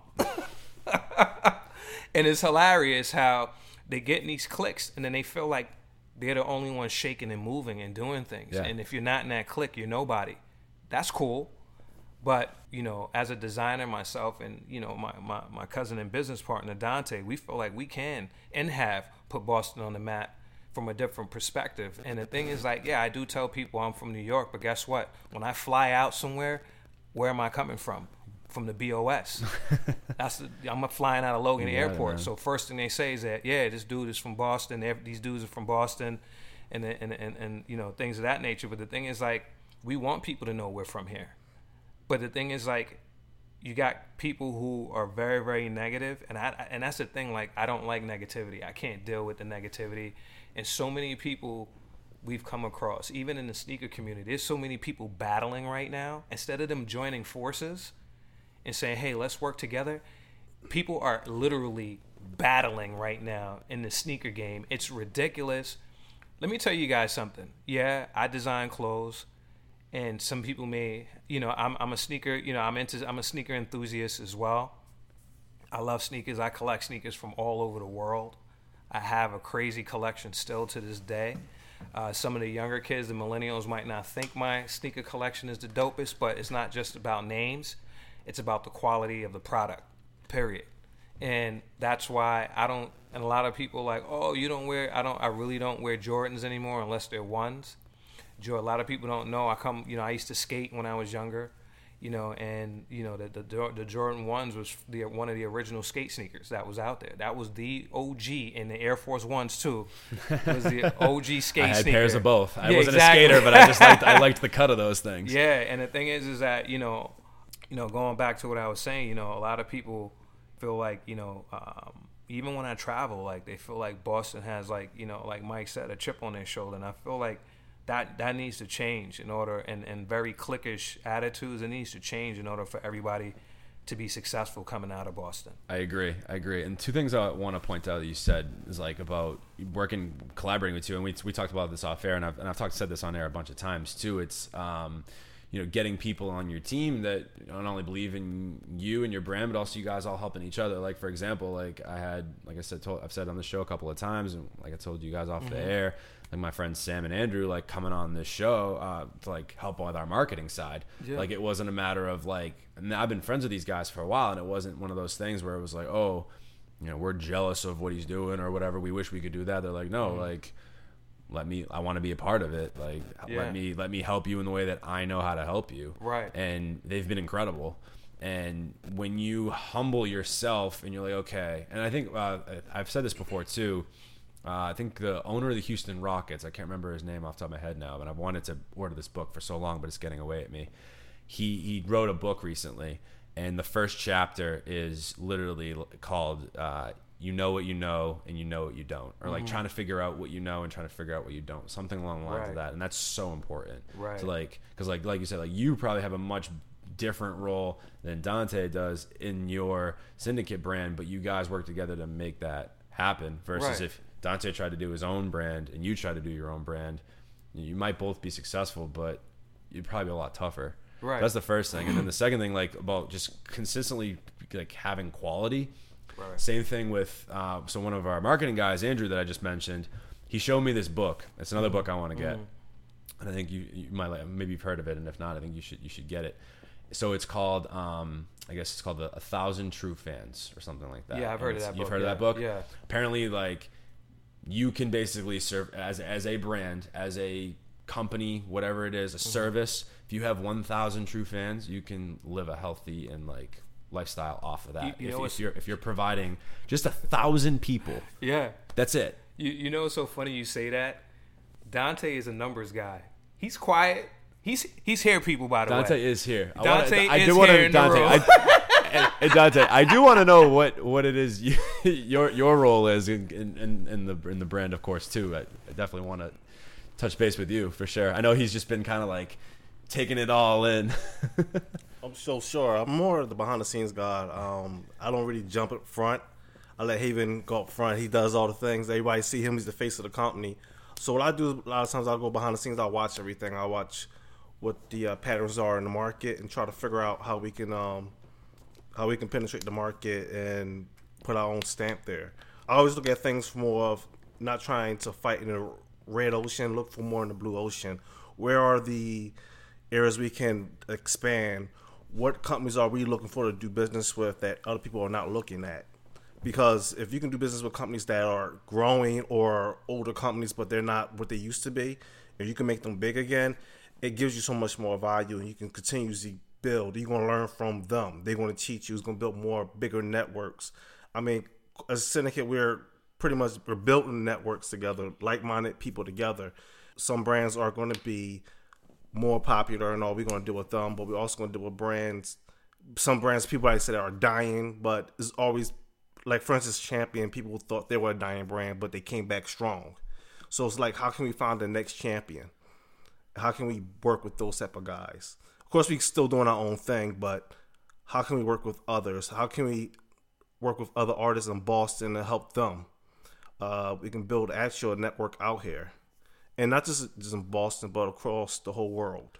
Yeah, and as you build with other people, you just build yourself too. It's this, it's it's all like It- it- it's it- like it's one hand all a washes the constant- other. Yeah, Yeah. exactly. It's all a Yeah. constant learning. And then like I'm so happy to hear like I feel like I'm getting maybe the only people in Boston that maybe want to work together, but it's just great. I've had like you guys on the show, Zafir, Washi, and the people that I've at least come across in this in this industry so far, like in the year or so that we've we've been doing this podcast, like we've met a lot of people that are willing to work, Yeah. and work together. And I think, Yeah. that- so maybe there is like a way that we can all kind of try to flip this over, Right. And and, and, and Right. uh, you know, make Boston a a mogul for it. And I and, and Dante, you bring up such great points, and about finding the areas where not only you can grow, but like you can help others too. Right, and you know? And you know what's so crazy? You say that. That's what the whole collaboration with Glenlivet and Syndicate was about. That collaboration was to change that. And shout out to everybody that came. We appreciate it. You know, everyone's love and support of our brand. But not only supporting our brand, you also supported the Glenlivet brand. You want to know something interesting that another thing, key thing that uh, Dapper Dan brought out to us, he said, and I also mentioned it, you have to utilize these bigger brands to to elevate what you're trying to do or to level up. And it's not trying to, you know, say you're trying to be sneaky and Or on come up or whatever. piggyback Yeah. them. You still have your own identity, but at the end of the day, it's about building with them and letting people know having a bigger voice. And to have a bigger voice, you have to go to these bigger brands and work with them. But you have to find some common interests. We did find a common interest at first with Glenlivet, but it went down the tubes quickly. But it kind of came But you back. salvaged you salvaged it at least. we salvaged that's- right. yeah. We salvaged it, and that was the most important thing is that we salvaged it because you're not going to have the same like viewpoints as everybody and that's No. just and that's just the reality of like life you know what i mean like it's just it just is Yeah, and to be honest with you, um, um, go ahead, D. I'm sorry. I mean, and also like even the event, it gave the models actually also a good platform. Also, everybody I mean, you involved, forgot about yeah. them, but even they were there. They were able to build to their portfolio. Now if they're at the event, they got a chance to even show the different places. Like for instance, one of the models is working with Puma. One of them actually walked the walk- walkway during the New York Fashion Week. There was just those models. They were they're growing themselves. So it's, it's a big collaboration of different artists coming in together from different genres, and it's just great just to see everyone working together. And mm-hmm. that's one thing as syndicate, as syndicate we always work on doing is building that, bringing those like-minded people together, um, and we're going to continuously do that. Uh, people like the mo- like for instance the models, the rappers. We had Rondo with her book, and we had any other people in the background. People just looking, they not would say lurking, but they looking for an opportunity for someone to work with, and they come to us later say, "Hey, we want to do something." So Another thing is, you know, I tell you this, and I'm not saying you're a janitor or anything like No, that, no, but no. My mom always told me, you go to a restaurant, you go, you see someone cleaning, you respect that person because guess what? At the end of the day, they working to get the same thing that you're doing. Whether they do it themselves with their own business, they building, they work in a restaurant, they're building. You respect waiters, waitresses, janitors. Doesn't matter. We have to respect people at any level. It doesn't matter who the person is. And that's how Dante and myself moved. And when I heard like you were articulate, I love Washi. Shout out to Washi, Washi, too. our guy. That's Literally, my I'm not even brother. kidding. It's so that's, funny. That's me and Dee's brother from another mother. he's he's awesome, dude. It's so funny too. Like I've even I, I just went to a show with him now. Like Yeah. we're like after that something like that happening. Like Yeah. we're like boys now. It's Yeah. not even like it's not like oh okay like you came on my show just because. And you wanted to get your story out there. We had a great conversation. Right. Boom, bye. Like we're actually like we chill now. Like we Right. talk periodically. Like free. I would say most frequently. And it's like I, I consider him a friend now, and it's like, and that's and it's a cool. Even like my buddy Sam, he was joking with me. He was a guy who does our um our Mm-hmm. marketing. He's like, "Did I see on Instagram that you were at a concert with with with Washi?" And I was and I was like, I was like, "Yeah." He's like, "You're hanging out with it? You guys are just hanging out?" I'm like, "Yeah, Yeah. we're fucking hanging out. Hell yeah, Yeah, we're yeah, hanging out." You know what I'm saying? he was like cracking up laughing. He's like, "That's just like awesome." Yeah. And uh, you know, my mom now, my mom listens to his his music. I mean, it's That's just it's so funny. crazy. Talking about our moms, like I know they're just like you know. Speaking of which, with your mom, um, I know we had a conversation about. You said that so she used to be signed to Motown. Is that is that My true? mom used to That's be signed crazy. to Motown when she was a kid. So one last thing, and I want you to kind of talk to me a little bit about this because obviously we're a music podcast, and Mm-hmm. Yeah. how has music, just in general, not even just hip hop, but I know Oh, you, I know you've worked with some hip hop artists now Yeah. Mm-hmm. in the Boston area with your brand, and that's you know bit one of the bigger reasons why we had you on. And but so why, or how I should I should say, how has music in your life how has it impacted and not only impacted your brand and your creative mindset but just how has it helped um, just the, the the clothes in general like how does it has it inspired the clothing at all Oh, it, it definitely has. And to be honest with you, um, my mom and, and and maybe I yeah, I guess I owe that to my mother as well. I know I talked about it a lot on this show, but um, she was a great human being. She was everything to me, and you know, um, and I'm a, I'm a mama's boy too, and I'm not afraid Yeah. to admit it. But you know, she she basically was music, if that makes sense. She was always singing, even when in dancing, and even when I was uh, before I was born, I should say. My mother had me at a very young age. She was 16, and I found this later on when I went to renew my uh, my passport. My you know, they was like, oh, you know, your, your, your birth certificate looks crazy. We're gonna have to get a new one. So I had to call up New York, get a new one. And I found out that my mother was actually 16 and not 18 oh wow and that makes a lot of sense to me now uh, because of certain things that happened in life and, and things like that. But my mother was a brilliant person. She got skipped twice in school. You know, I, I learned a lot from her. But music, she was signed to music to Motown shortly. But when I was coming, that kind of ended her music career. She was 16 years old, and back then it's not like today where they say, "Hey, we'll make all." You know the adjustments for you to have your music career. Back then people were more family oriented and it was like hey you got to take care of your kid first you know? Right right. And that was the most important thing uh, to my mother anyway was to take care of me. You know she had a baby a young baby but my mom put she used to put the radio at a low sound to her belly every night. That's wild. Every night. And when it comes to, you know, music. I hear certain sounds even when I draw and I and I do certain things. Like when I when I listen to music, I see color. Wow. And Dante would tell you, like, when it comes to color blocking, like, he says, like, you're so amazing at this. Even my sister, who helps us with the marketing, my sister Ingrid, who helps us with the marketing, she was like, dude, I don't know how you do this stuff. Like, your color blocking is unreal. Like, even with the, when we, Glenlivet came to us, and they were like, well, what are you going to do?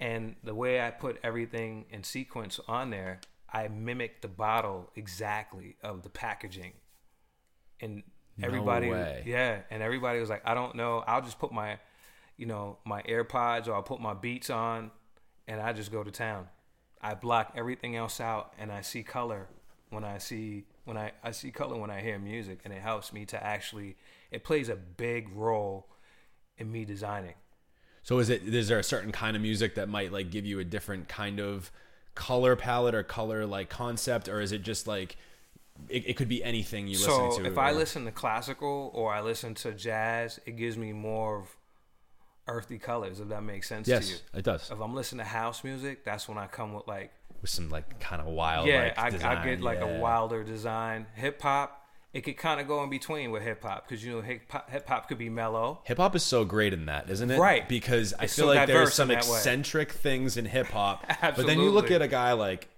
excuse me, uh, you look at like a Kanye West or even an ASAP Rocky. Yeah. Their stuff is their clothes are very subtle and they're Yeah. one one shade of color. Like even Kanye's a lot of his stuff, it's very. I don't want to say the color is dull, Yeah. but that's kind of the, the style it is. Like Right. it's not this eccentric thing, and then you go look at guys like I don't know, like a Right. Riff Raff or or uh, you know six Yeah. nine, all these dudes with all these crazy colors that they got. It's Yeah. like it's it's insane. So Yep. hip hop is a lot like that. Hip hop, right? So when I when I when I listen to it, you know, I kind of, um, and I'm very selective on music too. I don't listen to everything. You know what I mean? yeah, So, yeah, yeah. You have to um, be. You like yeah. you like what you like. And in, in each and, and, and, and even in each genre, there's some rock that I like. Uh, Oh, even absolutely. alternative. Like if I listen to back, you know, listening to Beck's music, it, I'm telling you, man, the dude is just an awesome producer, writer.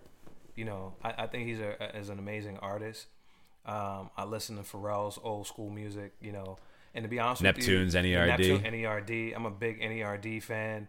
And I had an opportunity to meet Pharrell, chill dude. no way. Yeah, I What met him in, like? in Record Plant in uh in, in uh, L.A. Really, I'm gonna tell you, he was mixing down music. So me being res- respectful for him, I didn't really want to interrupt the guy. I just said hello and kept it moving. I actually talked to Chad more so than I did No way. than I did him. And this is how the whole thing happened. It's a funny story. So I'm in the, in the studio with um, my boy Details, who's a producer. He used to be signing Young Money. And, yes, uh, I do remember that producer. Yeah, yep, so absolutely. If you know that song, you don't got no worries. The song Mango with uh, Uh-huh. Lil Wayne and all them. So, you know, like I said, an eclectic guy, such a dope dude, and um, yeah, man, just you know these guys at work and you know and, and, and what they do, and and even you know that that listening to these guys and their music, man, just really puts me in a mindset where I'm able to look at it and you know and say and and and, and sit down put my so uh, music for me plays a huge part in what I do when it comes to designing It's a beautiful, beautiful thing about music. It, it, it is something where like it, it's so helpful in terms of what how you can what you can learn from it and, rec- and receive from it. Mm-hmm. And even like for example, I use a lot of music in my lessons, espe- Yeah. particularly when I'm I'm, I'm teaching poetry because it, it's Yeah. very helpful to help with rhythm. Right. It's very helpful in terms of tone and, and, and mood and things like that because Right. if you look at a song like a poem, Yeah. a lot of the ways in that in a lot of songs you can look at them like poems. Yeah. Uh, if if you take into account the way in which they're inflecting their cadence or their Mm-hmm. voice based on you know a certain emotion or certain feeling, that is so much more helpful to understand the overall meaning of something. Mm-hmm. And that's why I use music a ton, and like I said, especially with poetry, it's Right. so helpful in, in those It's ways. so and teaching some of those some of those terms and themes and things yeah like that. it's so helpful and so important uh, to really um, be able to sit down and listen to music because it sets the tone for me on what I'm going to design right. It really That's sets the awesome, tone for me. That's know, so what cool. I'm going to design. It's it's it's man, it's just so amazing. Just coming from a musical family in general, because not only my mom, my aunt was able to sing, and then you know I have a lot of cousins. Like one of my cousins danced for Janet Jackson. No way. Yeah, and my other cousin was a dancer as well. Actually, his name is Messiah. Shout out to Messiah. You know, that's he's my my first cousin. That's my mom's brother's son. Okay. Um, he's actually Safaree stylist. No way. Yeah, he's actually Safaree stylist. Um, I really don't really bring him up like that, or and that and it's not for for bad reasons. I love him to death, man. He's he's he's been an inspiration to me too. He's done so many things in the business as well, and um, you know he's a great great dude. Also, you know didn't give us any promises with the Love and Hip Hop, but that happened. You Yeah. So yeah. So how did you get on Love and Hip Hop? How did that like? Was it because of Messiah? he's a stylist, but the thing is like when it comes to different brands and stuff like that, you're not guaranteed to get on a brand. Doesn't matter what it is. Um, it has to go through, I guess, you know, the red tape or whatever. Like certain protocols, certain and protocols things like and that. stuff. Yeah, yeah, yeah. I guess we met the protocol. It has Okay. to look a certain way, feel a certain. It's just so much that goes into it that I didn't even know. Like I said, that was like an amazing. We got a phone call. It was like, "You guys know you're on Love and Hip Hop." That's freaking and then insane. you know. VH1. You know those guys like they want to make sure you don't. You know you of course you don't want money from them. We just they on a temp what 10.5 million Something like that, yeah. the follower or viewing is yes. Their platform is ridiculous. How long ago were you on Love and Hip Hop? What year was Uh, that? what was that last year? That was Yeah, 20. months ago, right? Yeah, yeah, yeah, yeah, yeah. Yeah. Wow. So like very recently then. Yeah. Oh wow. Yeah, Okay. so- so within then- so within the year. Yeah, and then on Black Ink, same thing. Shout out again to Puma. Um, like I said, you know, um, yeah, the music. Oh man, I, I can't even tell you. Like I, I even grew up dancing. Um, I give Okay. you, I give you a story. Um, so CeCe Peniston, I don't know if you remember CeCe Peniston. Um, no, I don't. So CeCe Peniston was like, she was like house type of music. More, yeah. Yeah, more on the house side, Electronic, yeah. electronic, Electronic, music when okay. it was becoming more big, more mainframe, or more. It was becoming bigger. I want to say in the in the states here, and she had this song. Finally, it's happened to me. Let me tell you that right there was. I was like, yo, this song is fire. I had an opportunity. Show To, Love also is big. yeah, yep. Oh, I know what you're talking. I know that song. Yeah. Finally, I, uh, I And, and yeah, I, I, didn't. I, ne- I never knew CC Rogers by or was it CeCe Peniston. CC Pennison. I'm sorry, excuse me. Yeah. CC Pennison. I had never heard. yeah. I don't I never heard that name. So check this. So I no, that's so fun. my I, I know what you're talking about. My cousin was like, "Dude, I got this is like a classic song. It's a classic yeah, song, I wasn't born yet, so I know I'm So- really younger than you. 91. Yeah, it was about, it was Oh, about a year before I was uh, even a right, thought. So. right, right." so I had to like, you know, one day my cousin was like, "Look, my cousin T, yo, shout out to T Rock." You know, I had to. You know, I know I'm doing a lot of shout outs on here, but these are people that I love. Oh, love. you should have you, know. should have been on. You you- you heard the the, the Zafir. Yeah, yeah, interview. yeah, How many freaking shout outs that man had? Jesus. Yeah. you haven't until you cap Zafir. You don't have to apologize for that. Yeah. And that's not a Zaf. And when he listens to this, he's gonna crack up. I know. that, so Shout out to Zafir too, you know. Um, so CeCe Peniston, she did this show. My cousin's like, "Hey, T Rock was like, yo, we got this surprise. We want to go down to this show.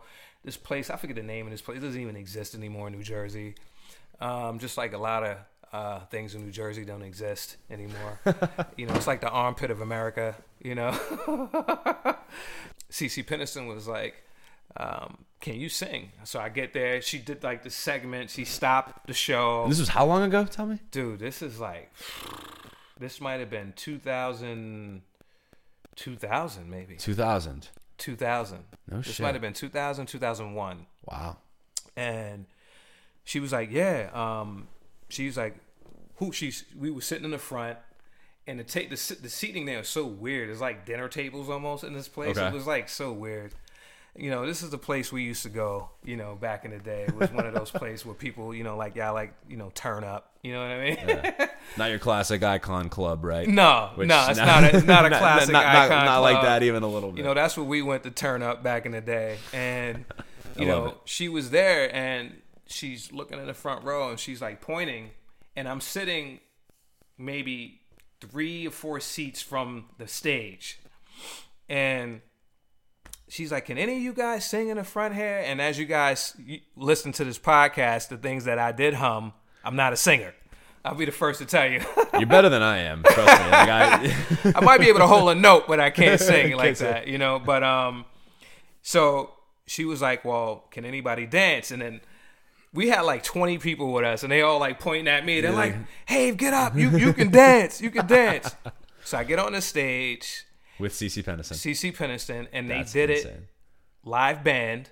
No way. And she's like, "If you can beat my dancer, I'll take you on tour with me." So No way. Needless to say, I ripped her dancer down.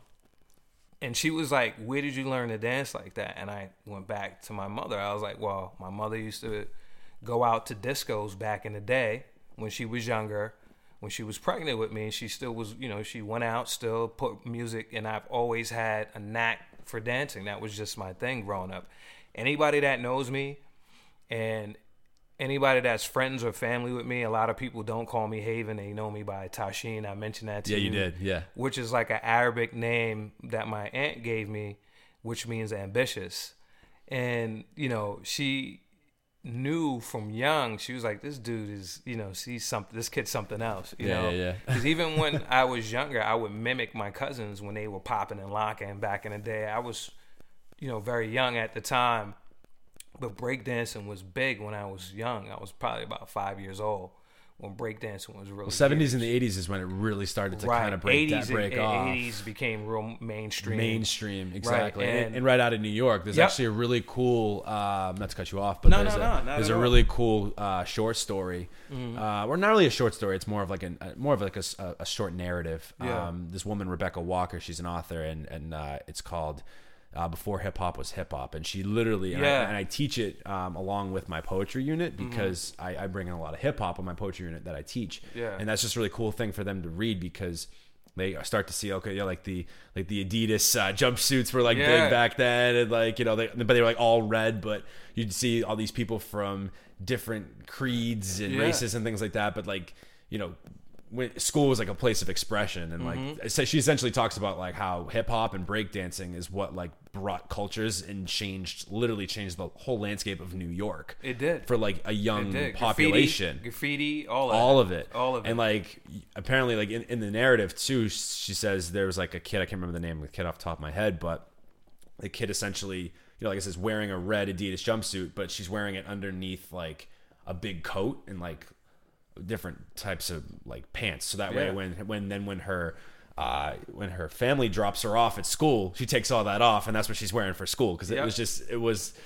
the trend of like it wasn't it was taboo like everything is when It it's when it's first It like was, the older man. generations are always like oh that's crap you know what I'm saying like Yeah. especially with hip hop yeah I mean how, how many times like the older older generation I'm talking like even like my father like Yeah. 50 and, and his generation like 50 60 they can't understand hip hop No. It took oh. something like Hamilton for them to, for Yeah, them yeah, to yeah. understand least to act like Hamilton. Okay, maybe hip hop's not terrible and it is Right. and it is catchy and all these things. Absolutely. So it just goes to show like that's just so crazy that Yeah. yeah seventies eighties is like the where That's the where- break dancing happened. breakdancing. I was. I was really heavy into to breakdancing, very heavy into acrobatics, and a lot of that had to do with you know upper body strength and all that you know all that type of craziness, and it, and it, and it played a huge part in my life to be honest with you. And I'm gonna be honest with you, music, dancing, uh, art. I, I I always back in the day I will probably be able to draw you verbatim. You know, No kidding. that's how crazy my You, skills used you, to ha- be. you have that kind of like Yeah, my my dad Yeah. was an artist. You know, he he drew. You know, my grandmother and my my my brother uh, picked up my one of my uh, the middle boy actually. My brother Phil actually had the knack to draw as well, and I kind of left it alone for a while. You know what I mean? Like um, I lost this this this book that I had. I did almost like the United Nations or Benetton of colors for the Disney characters. okay.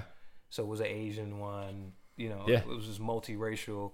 And when somebody actually stole that book, when it got stolen, I stopped drawing for a really long time.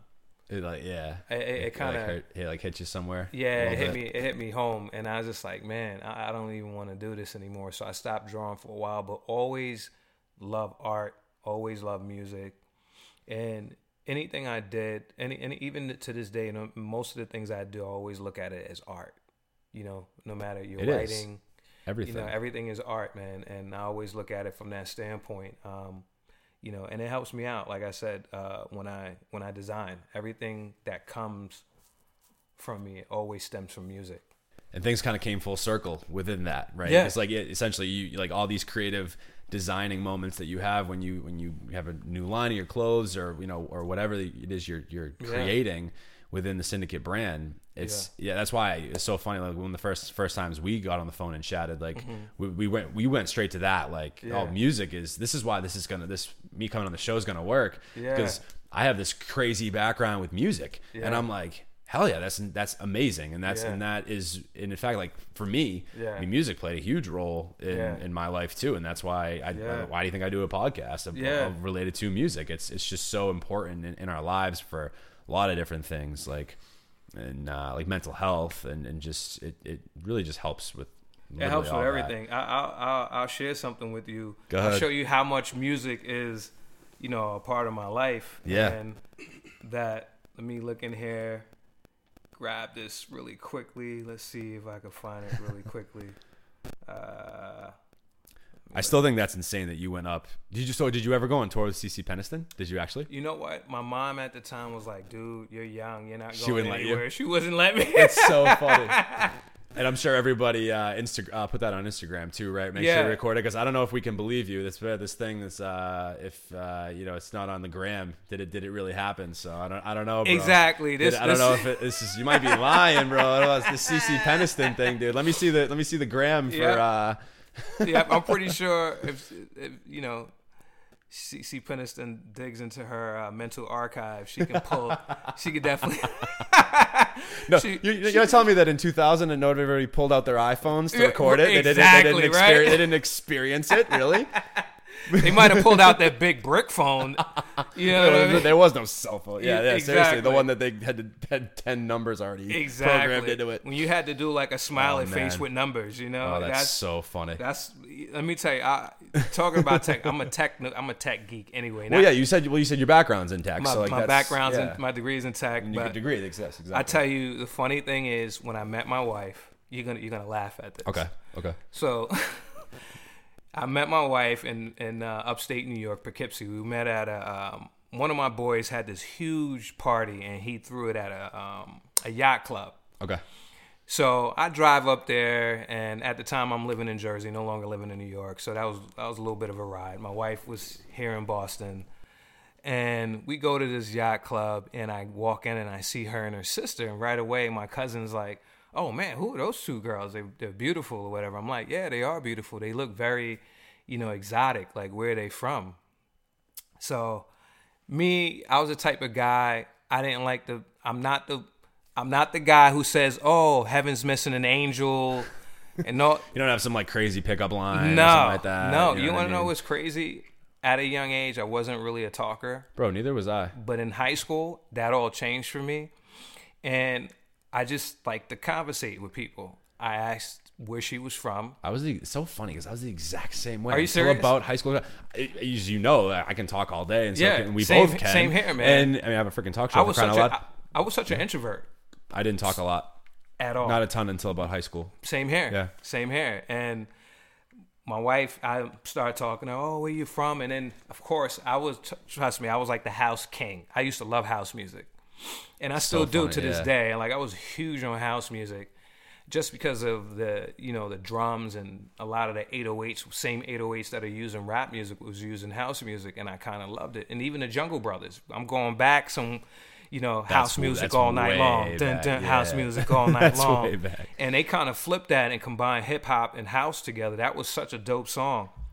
But getting back to the story, I had anybody and it, hey, hey guys, and and I'm gonna tell you for all you new millennials, I know you guys dictate what we eat, what we wear now. What we listen to, what we we listen watch, to, what we watch, everything, right? everything. and I'm gonna just tell you guys. So if you don't, just look up what a StarTAC Motorola pager and phone. They didn't come together. They were separate. They were gray. and to be honest with you, I always worked. That was one thing with me. I always worked, so it cost a lot of I, bread. Yep. to even buy that phone. And I think the phone probably at the time was 500 and the pager was about maybe 2 or 300 at the time. So I spent all together I probably spent about 800 bucks of my own money that I worked hard for I used to shovel, mow lawns, the whole nine yards when. I was a kid. You know, so I think I was 19 at the time. I met met my wife, and I pull out. I was like, "Oh, let's stay in touch. I want to put your, you know, your number in my uh, two way pager. In my, It looks like my a- two way pager, Yes. not my iPhone. My two way my pager. two way pager. That is so. And let me tell you, it was hot. It was fire. I was on I was on top of my tech game back then. so this thing opens up like a mini computer. It looks like a little mini laptop. And then my wife's like, uh, she was like, what the heck is that? She said, it looks like a mini VCR. So this is to tell you how big this thing was oh my god! when I met her. But hey, I put a number in there. it worked and out. And you know years later we're married so that's to tell you you know how to t- you know this you know the two-way pager worked for me That's wicked funny. Dude. yeah it might not have worked for everybody but it worked for me It worked for the. There you go. Yeah, yeah. He's like, man, this guy's got a two way pager. He's what does he do for work? exactly yeah it's like oh this guy's balling you know but that wasn't the case you know i just worked hard and you know got what i wanted you know And now, yeah, and now it's like, you Yeah. know, you got third graders with the iPhone 11, and it's like, okay, Yeah. sick, man. I'm still on the eight, like, Yeah. because this thing still works. Why am I gonna get a new one? exactly and, it, and, it, and it's so funny like when my daughter was in brick and mortar she's homeschooled now she's seven and my daughter milana so she's like uh you know my wife was like well let's get her an iphone so she has an iphone 6 Okay, so one of the okay, so that's She got least, a oh, six she got a plus. six All right. plus, yeah. Is, is there a color on it too? Because Yeah. I, remember- I remember those have being exactly colorful. yeah so yeah I'm assuming that that's like- so my daughter you know these kids i think today in today's world that we live in is such a fast-paced moving It's very society that we live in. the kids come out the womb using the ipad and the iphone. They just Bro. adjust to it so well. It's not good for like like I, I mean I know I mentioned this a couple it times makes them like non-social. non-social. It doesn't help No. being social and also doesn't help mental health at all oh, man. no, it like doesn't. being so engrossed into all these all this technology like everything being at your disposal at a click of a button. Yeah it does something to us it is doing something to us Right. and it's not always a positive thing You know, right it really it, is it, like, it is true yeah. it is true um it disconnects people from society it does it really you know, does unfortunately it, it's it's Technology is so good and bad. ironic.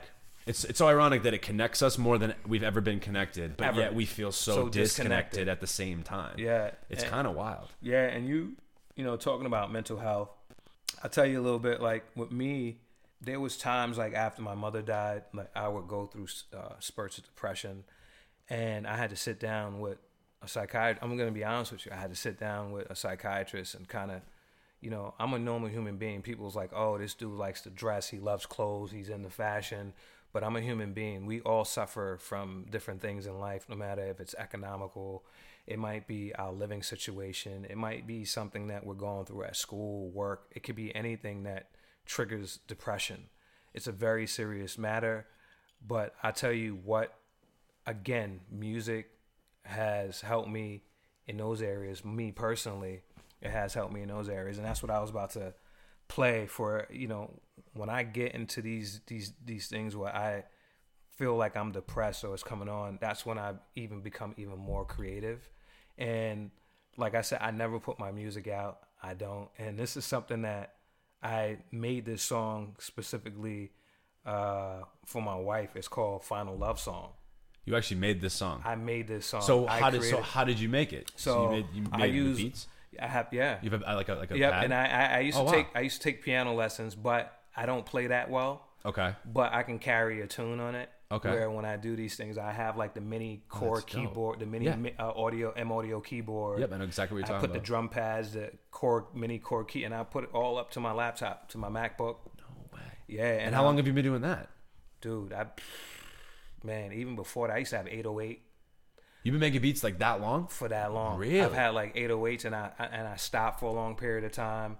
I had the the Yamaha keyboards. I had everything like set up in my room, and I would do all this stuff. You don't promote this stuff. This is just like for This your is- own, this is just for my your own- own, like as a way of expression and things Right, like that. this And it got you through some shit. yeah. Damn, dude, that's awesome. And and I tell you this this song I'm about to play for you. I started it one day. I was waiting um, for my something happened to my iPhone, so I took it into the Mac store. They just replaced it, but my daughter's with me, and she's like, "Dad." So they were doing this music session.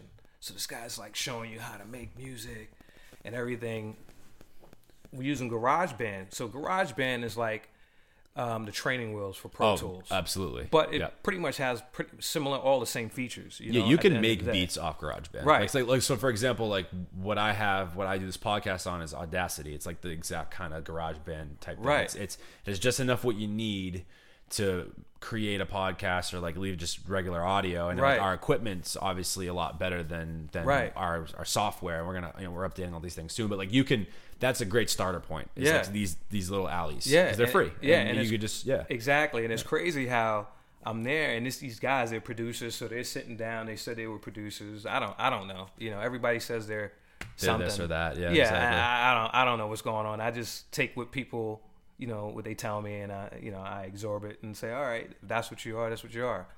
And these guys were sitting there, and the, the teacher, the guy who was instructing, said the instructor started playing everybody's music, and my even my daughter was like, "Dad, you, you how did you make that?" And the instructor was like, "You just sat down and did that like right now." And I'm like, "Yeah, I did it like right now." And he's Dude, like, that's wild. "So I'm I'll play I'll play a little sample for you." Heck yeah, no, play something. Yeah, it's called Final Love Song. Like I said, I did This this for your wife? From, yeah, That's that's awesome. so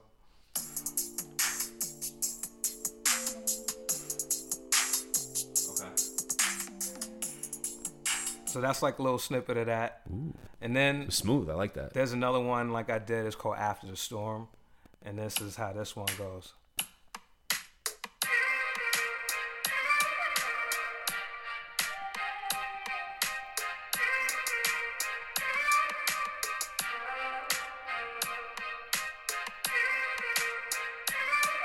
Then the beat switches up a little bit. That's why I named it After the Storm. It's got a, it's got some Kanye influence. Yeah. It's, it's definitely. Ooh.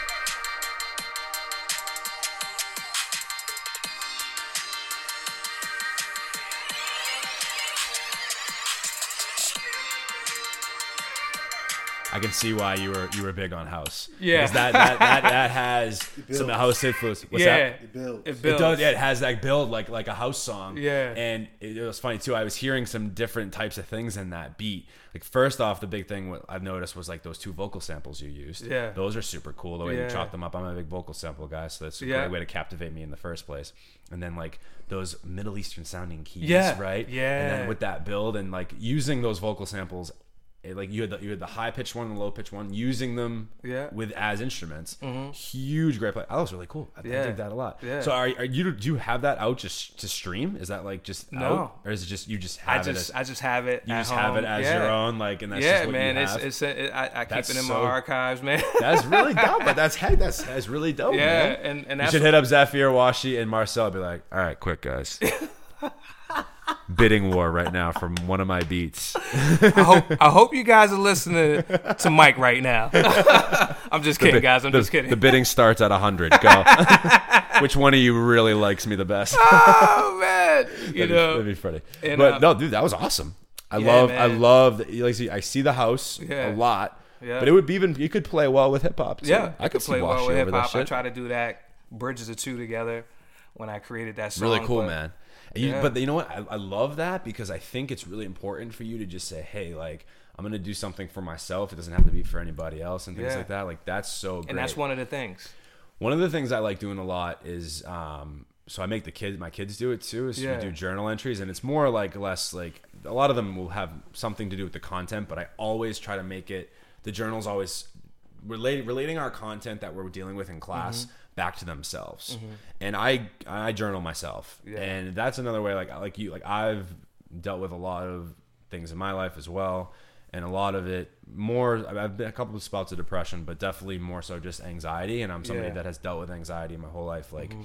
it's funny you even see it, saw it at the very beginning. Like when I had to do a couple takes of, of my intro, Yeah. and I'm not I'm not ashamed to admit that. It's just because like when it starts, I just get anxious and like Yeah. I I get out of my own head. Like I, before when I was a basketball player, before games, I, Mm-hmm. I'm not kidding. Like I'm like borderline throwing up. Like pissing four times, like Yeah. in a 20 minute span, like Wow. like literally feeling like I'm gonna jump out of my skin Right. and But at the time, like I just didn't know what it was. You know what I'm saying? Like I just was unfamiliar. I was like, oh, this is just something that I guess people feel. Like Yeah. I just thought it was normal until it got kind of out of control when I was in college, and it like was getting in the way of things. And like Yeah. that's when you realize, like, oh wait, like I have a problem. wrong. And, yeah, something's Yeah. wrong, and like, and I can go to see a psychiatrist, and like, oh, this is like Mm-hmm. actually really helpful. It's not like, oh, crazy people don't just go to psychiatrists. Like normal Right. people Right. just go you go get that like i recommend that to anybody Yeah. that i in, is in my life too Right. like anybody that ever comes to me like friends family i'm always like go talk to somebody first because therapy is so great in the sense Mm-hmm. that like you go some to a, a person right, Right. that this is their job number one number two they are completely unbiased to your That's right. to you because you can go to your friends with these Mm-hmm. or your family with these problems and like and i have some friends and family that are just that are my rocks like they help me with things but there's some things you just truly need to Right. you need unbiased opinions on Mm-hmm. things and that is a great part about therapy that you going in and they have no stake in your life per se they don't have an opinion and they can give you an Right. unbiased opinion Right.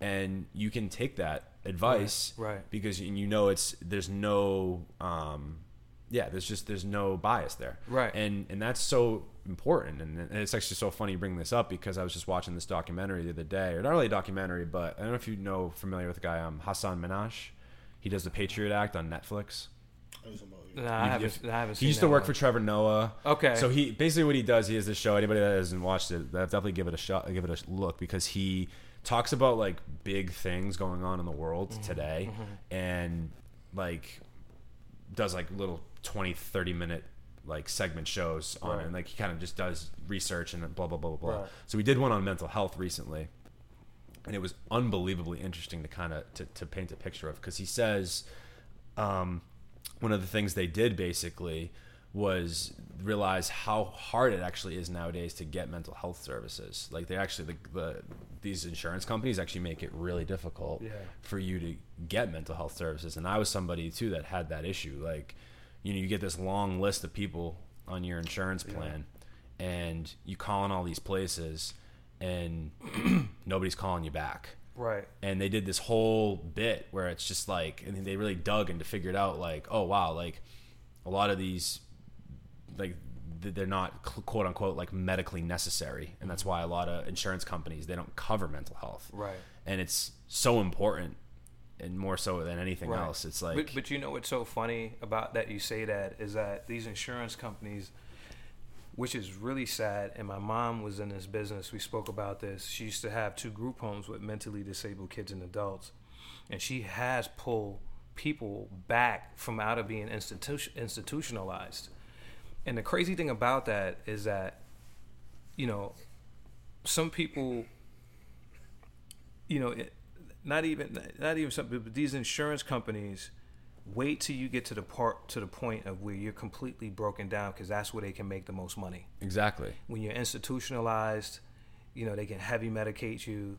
The, the state will medicate the heck out of you, you know, and also, you know, um, you know, and and I tell you, I give you my own personal experience, which is, you know, my brother.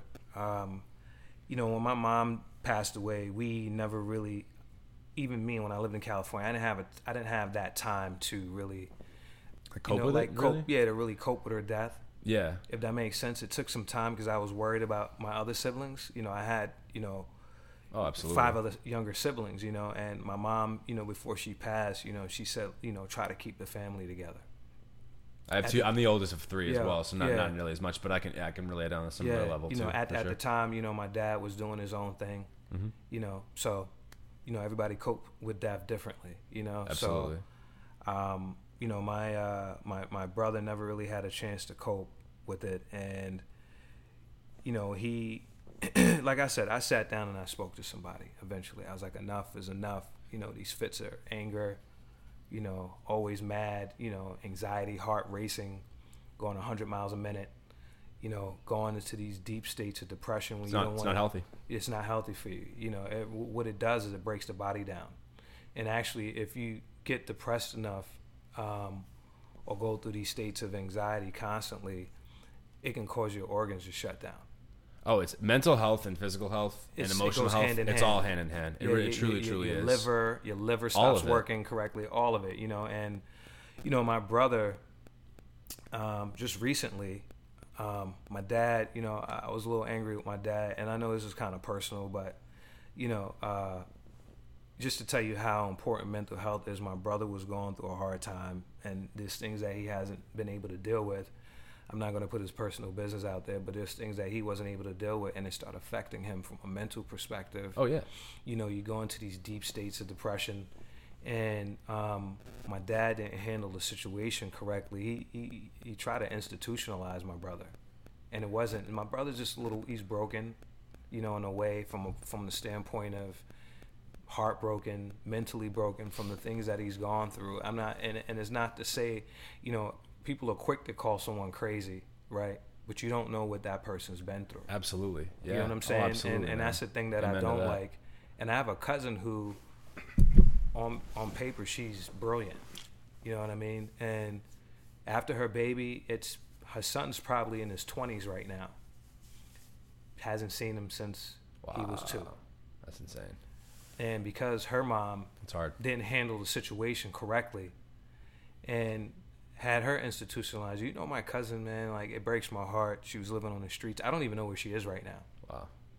You know, um, had a nervous breakdown, suffered from postpartum depression, which is another thing when people have separation anxiety when the baby is delivered. Yeah. Um, there's so many different things, and when we did this thing on the rooftop uh, at the DoubleTree in Cambridge, we wanted to let people be aware of it because more than ever in the, the times we live in, So was this an event at so the, at DoubleTree? At the that, DoubleTree. That you and you guys put it? Did you guys put it on? You partner with we- them we- or you, no, we we well. Were you were not we- partnered we- with them? We but didn't did partner, but we did it at You we did it at their. that, that's at what I meant. facility. Yeah, Yeah, we did did it at their, their facility. Yeah. So what was the basis of the event? So the basis Obviously mental health, It was mental health. Um, just pretty much uh, letting people know. Um, it was it was brand awareness, but our main thing was mental health for that particular one. Because I looked at it, and my brother was there. My brother showed up. He was there, and it just, sh- you know, it, it, it's so many people suffer from from mental health. It's more like every out of every ten people, there's at least three of those ten people that suffer from It's it. one in five. It's is- one in it- five, That yeah. is that is the new statistic as of now. Suicide rates have gone up almost twenty percent tremendous in the last three years. And That's you the want last to know? alone, And twenty you want to know? percent. And you want to know something crazy? The people, most people who commit suicide today are under the age of eighteen. Yeah, that's a, It's a the sh- saddest- It, it is really sad. It's the saddest thing, and a lot of these kids, even with the school shootings, like they they say we don't know why this kid did this. There's signs when people cry out for help. It's just that we're not aware of them, and we need to get educated on mental health. much um, more than we are. Much I- more than we I are right completely now. Agree. It's not just reading a book. it's still taboo though even to this day like Yeah. and i know and a lot of people are pushing it not even just you're like just a lot of people like brands and and and even like the nba like it's been nba players that have come out and said like kevin Yeah. love and demar Yeah. DeRozan have talked about their anxiety openly Yeah. to the public Yeah. i mean look at any a lot of music artists their best works of all time they've been somewhere like i mean kanye west has said the same thing he's talked Yeah. about i mean i know it's just just so much that more that we don't understand about our brains and the way that they operate and not only that but what we're doing in this society to this Right. day Right.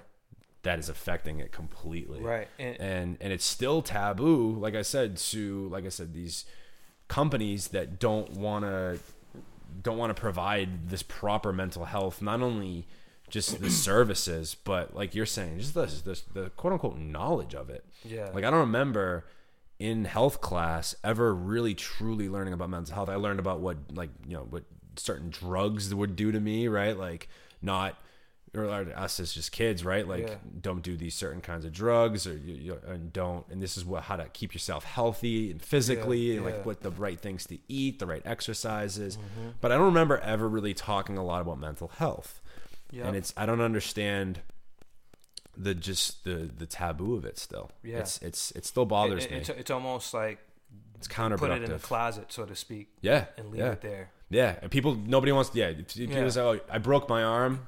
Oh my god, let me sign your cast. Oh, I have, I have depression. Like no one wants to talk to you. It's Right. it's it's insane. It's like It's, insane. it's like this crazy type. Like I don't want to deal with that. yeah, exactly. And yeah, no, like I, me going to therapy was so helpful. But the problem is, is like I said, like some people's insurance companies don't can't provide it. yeah, And also, like we just don't have a lot enough resources in place. Like even this this documentary I was telling you about that what they did it on. Mm-hmm.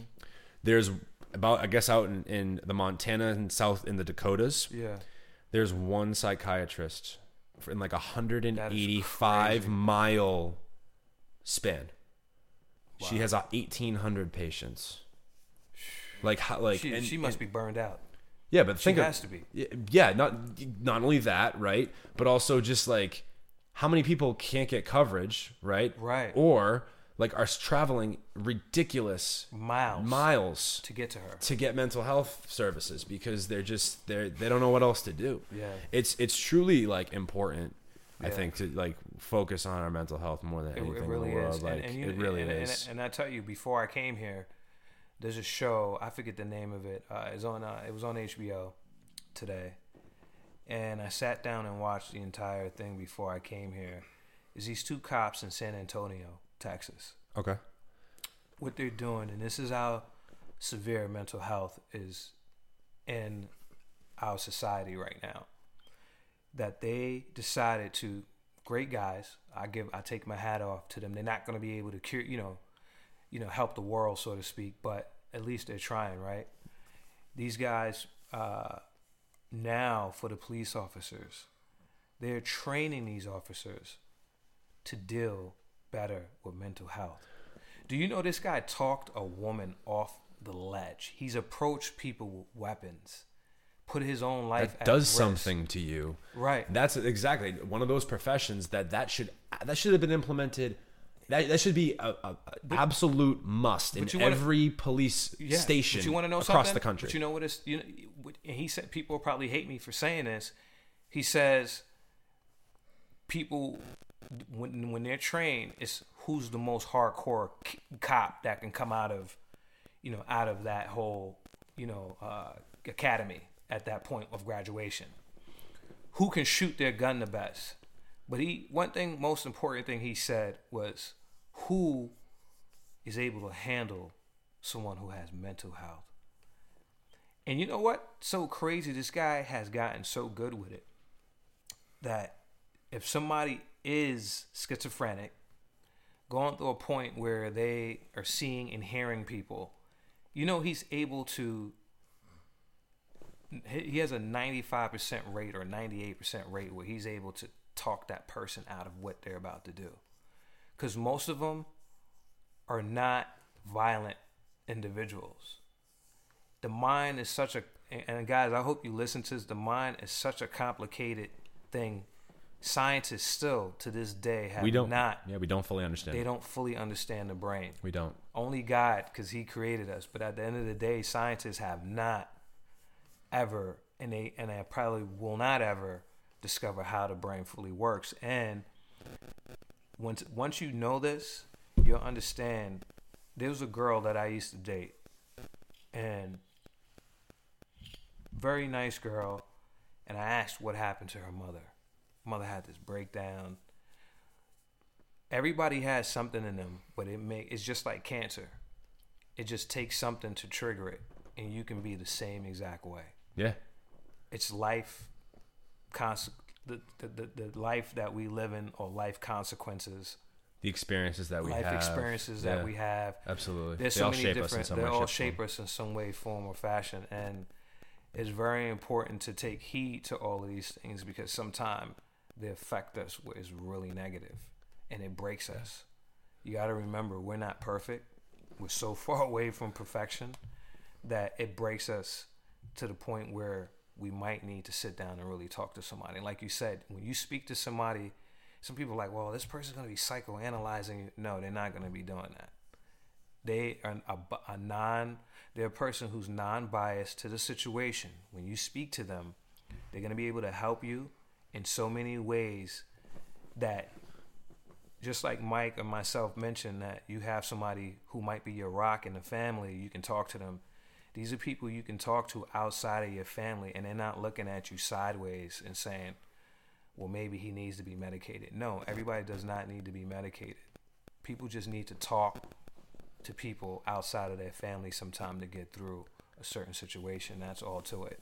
And they, and they, can yeah, and they can bring you a different perspective too. and, you, right. And that's you might think of not think of it in that way, or right. they might help you think of it in a different way. And you're just kind of working through a lot of these things. Right. And that's and, and like I said, I've I've I don't go to therapy anymore, and it's because mm-hmm. I don't feel the need to. It's just I'm, I'm, I'm, at that I'm at that point in my life Same. where I don't have to. And but there were two bouts of, in my life, one for you know a little bit longer than the other, but I was going yeah. weekly, yeah. or every other week at the yeah. very least, and two different moments in my life, and. I'm not ashamed of it at all, no. and it's and it's no helped me. No, there's no reason to be. And at first, I was. I think that's part of it. Mm-hmm. And you know, you kind of get these again these negative stigmas attached to all these things. Right and you don't want to be that person. And, I, right. and I've had, like you said, there's plenty of you know women I've dated, whatever, that are like, oh, you go to therapy, mm-hmm. I'm out, and like you just don't understand. They don't just don't right, get it. And those, and those type of people that you'll never right like. You're never gonna change their minds about things anyway, so you just yeah. might as well do things you want. So it's you know, it's important. Yeah, so, so the next really yeah, the next time you know you guys see somebody out in the streets and you see them talking to themselves, don't automatically think the person's crazy. They might be going through something and that's their way of expressing or getting through the matter. And I'm just telling you, just from you know, uh, you know, just from seeing this myself, you know, and just being around it, um, you know, helping my mother with her business and seeing people who really suffer from, you know, these things, and you know, don't don't be quick to criticize, you know. Uh, it's very real. You know, it's very, very real. Very, very real. It really is. You know, don't be quick to criticize. Really listen, and if and, and some of them might just start talking to you. Just take that time, listen to that person, and you have no idea what you've done for the day for them just yeah, by listening to the them. impact you can have. Absolutely, yeah. yeah. yeah. It's it's it's truly. I I completely agree, man. Yeah.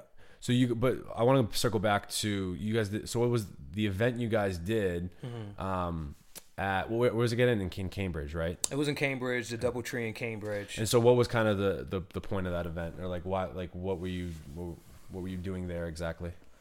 With in, in regards to mental health, how did it kind of all kind so of coincide? We, we we got um, we got a guy who is a psychiatrist um, out here in Boston, um, and he works you know in a, in a, in a facility, uh-huh. and but his whole his whole take on it is a little bit different from what everybody else is doing.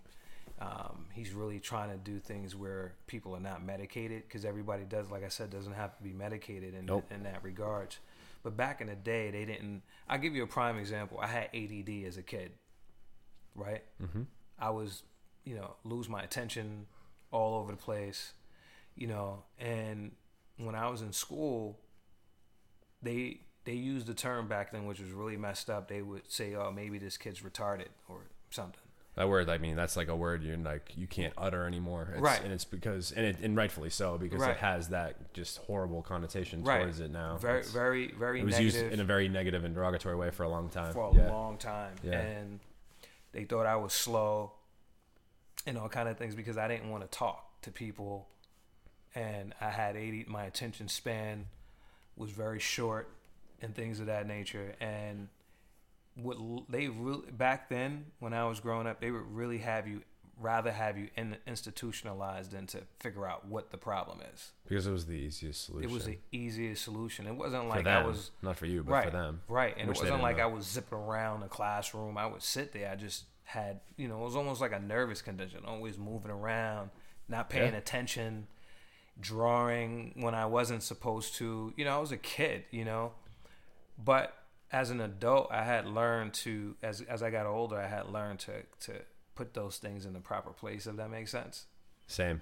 I and, was the exact same way. Like you yeah. use your anxiety to your benefit. That's, That's right. why, because it helps me with my my anxiety. Is actually I've seen it almost as a good thing now because yeah. it actually it is what fuels my work ethic. Yeah, it definitely does. It, keeps it, me it, keeps me up at night me. doing everything I have to do. Yeah, it drives me. You know, and, and and I'm gonna be honest with you. Some in some ways it almost has me like I'm. Uh, I want to be a perfectionist, if that makes sense. Oh, trust me. Oh, I get it. Yeah, you that's that's what you when you have anxiety. That's when you know you want everything to just be the way that you need it, Right. and want it to be. Yeah, Exactly. exactly. Yeah. So So trying to constantly try to make it the best it can be and perfect Exactly. it. Yep, 100. You know, percent so I try You're to- never satisfied. it- never satisfied. Zero satisfaction ever. Exactly. Oh man. So- no, that, that is such a huge thing. So you had the psychiatrist come on. Yeah. So we had this guy, and he, he pretty much was, you know, he talked about, you know, how, you know, you don't always have to be medicated. He even said, told people how to get help, you know, where they can get help. And he even told people to come and talk to him after. And they can just, just tap the guy on the shoulder. Nobody had to know what it was about, you know, or even realize that they were even being talked to at the time. Exactly. You know, and that's how And that's sometimes know, something all some people Right. just need that sometimes. Right, and some people went and spoke to them. I was surprised. Some people hit hit us up through the, through the DM and was like, "Thank you so much. You helped me so much." And I was just like, "What?" Yeah, even if you change one person's life at something like that, and they Right. realize, oh my God, there is uh, an avenue that I can take to be helped. Right, That you you're you're you're saving somebody from potentially yeah. I mean, it, Yeah. It's so so and, and totally you wanna true, know something? dude. This person told me, which almost literally brought me to tears. Man, this person uh, told me that they were having suicidal thoughts That's that's the until cra- they spoke crazy. to this guy. And right now she's doing I don't I don't want to say her name or anything, but she's doing very well. She moved out to New York, you know, still pushing through with her modeling career and things like that. Dude, that's amazing. And um, you know, I'm glad that it helped her turn things around for her and and, and, and actually sitting down and talking to somebody. Yeah. It's, it's so important, guys. I mean, if you have these feelings or you have, you know, you suffer from, you know, depression or anxiety, please go and, and talk to somebody. And the thing is, like, Mike's not afraid. I'm not afraid. It doesn't matter how accomplished you think you are in life. We all need to talk to somebody at one point in time uh, or another to someone because it will help you. Trust me. Yeah, no, it's it's amen, dude. And and no matter how you hard you have to push for your mental health, to you know talk to your doctor, talk to your provider, like whatever, like and, and if they're not giving you the adequate services, you have to fight for that and push for that That's yourself. Because we all right. we all do deserve at the end of the day proper you know mental health and Yeah. you know and, and, and trying to again like I said hold the people that are close to you and and work off them and build off them and also Yeah. work through and find avenue other avenues too to like I said like I, I journal I write and you, you make music and it's and it's not for anyone else's eyes it's just because it's just for us and Yeah. and I mean like that's why the reason why I started this too music's been such an important part of my life yeah, too man, like definitely. I remember just yeah, like I said, like not even understanding what mental health was and what anxiety was and what these feelings I was having in high school, college was, Mm-hmm. and it took like listening to Kid Cudi to be like, oh wait, Yeah. I have someone else has these feelings too. Yeah, that yeah. this is a thing. Oh okay, Yeah. like Yeah. And you understand that you're not alone and It's you're not, you're not just crazy, you know. Yeah. So it's it's so dude. I just want to say thank you for being as transparent as you are. It's it's helped me being transparent. These are things that I haven't talked about on this channel Yeah. and not that I'm not afraid to. It's just because there hasn't really been an opportunity. So Yeah. thank you for kind of having this back and forth with me. I think if this reaches anybody, even like I Mm-hmm. said, one person, Yeah. it might help them too. So again, you're it, it just and it just goes to show the the type of brand you want to lead Yeah. and what you guys want to stand for. And I'm I'm behind it 100. percent We're Yeah. we're all about equality and uh, Yeah, and also absolutely. understanding who you Yeah. are and who you what you want to do in life. And that's that's what this is all predicated on. That's why uh, educators. That's why we do what we do too. We we want to inspire. Yeah. You know, Definitely. and that's and that's a huge piece. I started we started putting up this post uh, recently, um, and um, I'm, I'm I'm letting you guys know, man. Like we might even do something and give back. You know, not might. We're going to. We just want to figure out the right the right way to do it so that people definitely benefit from from it. Um, we want to start this whole campaign on um, uh, on mental health, doing T-shirts and stuff like that. to raise hats awareness and things like that. That's awareness. amazing. I love that. Um, and basically, the, the, what I came up with is don't let anxiety be your enemy. So I love that too. and that's- That- and it's well, for a long time I saw it like I said, just use me an example. I saw it as my enemy, and now I'm seeing it as okay. If I can control it and maneuver it in a way that is Mhm. actually beneficial to me, it's actually my friend. yeah, Because anxiety at the core, what it really truly is, is when we were in our most primitive states. It's legitimately fight or flight. If you're in a situation that's dangerous or whatever, or high stakes, Yeah. are you going to fight what's in front of you, or are you going to run the other way? Yeah. And a lot of times it was you're running the other way because there's this giant bear in front of you, and you're just gonna run. And Right, that right, adrenaline's gonna make sure you get away. Right. Like in, in its most primitive mindset, but it works in any concept. Like right. that analogy or that Yeah. Mm-hmm. thought, fight or flight. Why am I having this anxiety? Like try to figure out what is the root of it. And I Mm-hmm. think that was the most difficult thing for me, but also the most beneficial. Is okay. Yeah. I know now my root of it. How do I control it? How do I ben- How do I make it not my enemy? Yeah. Like you're saying, how do I make it my friend? That's right. And depression's a different whole. Uh, That's a whole different It's a whole game. different ball Yeah, game. But yeah. it's in terms of anxiety, the Yeah. piece. That's what I've learned about with when it comes to anxiety. Yeah. So you know, Yeah, man. I, I think that's amazing that you guys are pushing it in that direction, Yeah. and and then, like I said, in, uh, in ingraining music in that too, and just the mm-hmm. whole kind of the whole that it is becoming. I just mm-hmm. love seeing it, man. Uh, This Mm-hmm. Has been amazing. Thank you so much for you. like sharing all this. This is Oh, no problem. This is man. really no great, man. problem. You know, a lot of people, you know, look at our gas mask or the triangle logo. Um, we we just, you know, what our brand stands for. Just not we we try to live by the name. That's one. Number two, the gas mask represents filtering out the negativity of life. I love that too. That's And- that's uh, and and, That's the, awesome. and, the, and the triangle represents the, it's the strongest shape known to man and we try to live by it when we unify and, and come together such as a person like yourself mike and zafir washi paul solo marcel and many other people that we that we work with you know um, you know even even bigger companies like puma who let us in their houses and gucci and all these guys you know, we want to make that triangle, make something that's unified. The strength is there, the message is there. We, you know, anything we put out there, the clarity is definitely there as to what statement we're trying to make in all aspects. Even being here, like you said, um, you know, us both being transparent as to what we go through in life, what we've been through in life, and being able to let people because sometime I remember uh, my grandmother used to say, "Sometime being vulnerable makes you richer," and she doesn't mean It's true. actually gaining money. She's just saying that what you would get back just from being vulnerable, sometime opening up. opens it up exactly. Yeah, you know no, absolutely right. So that's basically some of the gems that she used to drop on us when we were kids. You know. oh, absolutely. Oh, yeah. You you get that those types of things from your parents. Like my mom used to say that too. You know what I'm saying? Like just being open to everybody that you come in contact with, and just Yeah. really trying to. And you know, that's part of the reason why I'm a teacher is because like I want to be able to, and that's why with my kids, like I don't allow them. Like I, I- don't I don't try to shy like uh, shy away from letting them see that I'm making mistakes yeah. because for them to see me make a, make a mistake, it's like not not like giant mistakes, but you get my point. Like Yeah. of like if I spell something wrong or I pronounce something wrong in class, I'm not gonna like act like I pronounced it right and just keep going or whatever. Or like or if a kid calls me out about it, like, oh, it's actually pronounced that way. Oh, okay, thank you very much for correcting me. Like I, Yeah. I'm not gonna like get upset about that or Mm-hmm. act like I have all the answers. Like kids just like has a question about something and I don't know. Why don't we look that up together? Yeah. and we'll find it ourselves. Like Yeah. we'll find it together. Like Yeah. that transparency, and then people just respect that. I think more about when you are transparent with with with each other. Right. It really brings everybody in. You, and that's when you I think you truly work to, well together. Right. And that's why Right. Mm-hmm. these those chips on those shoulders.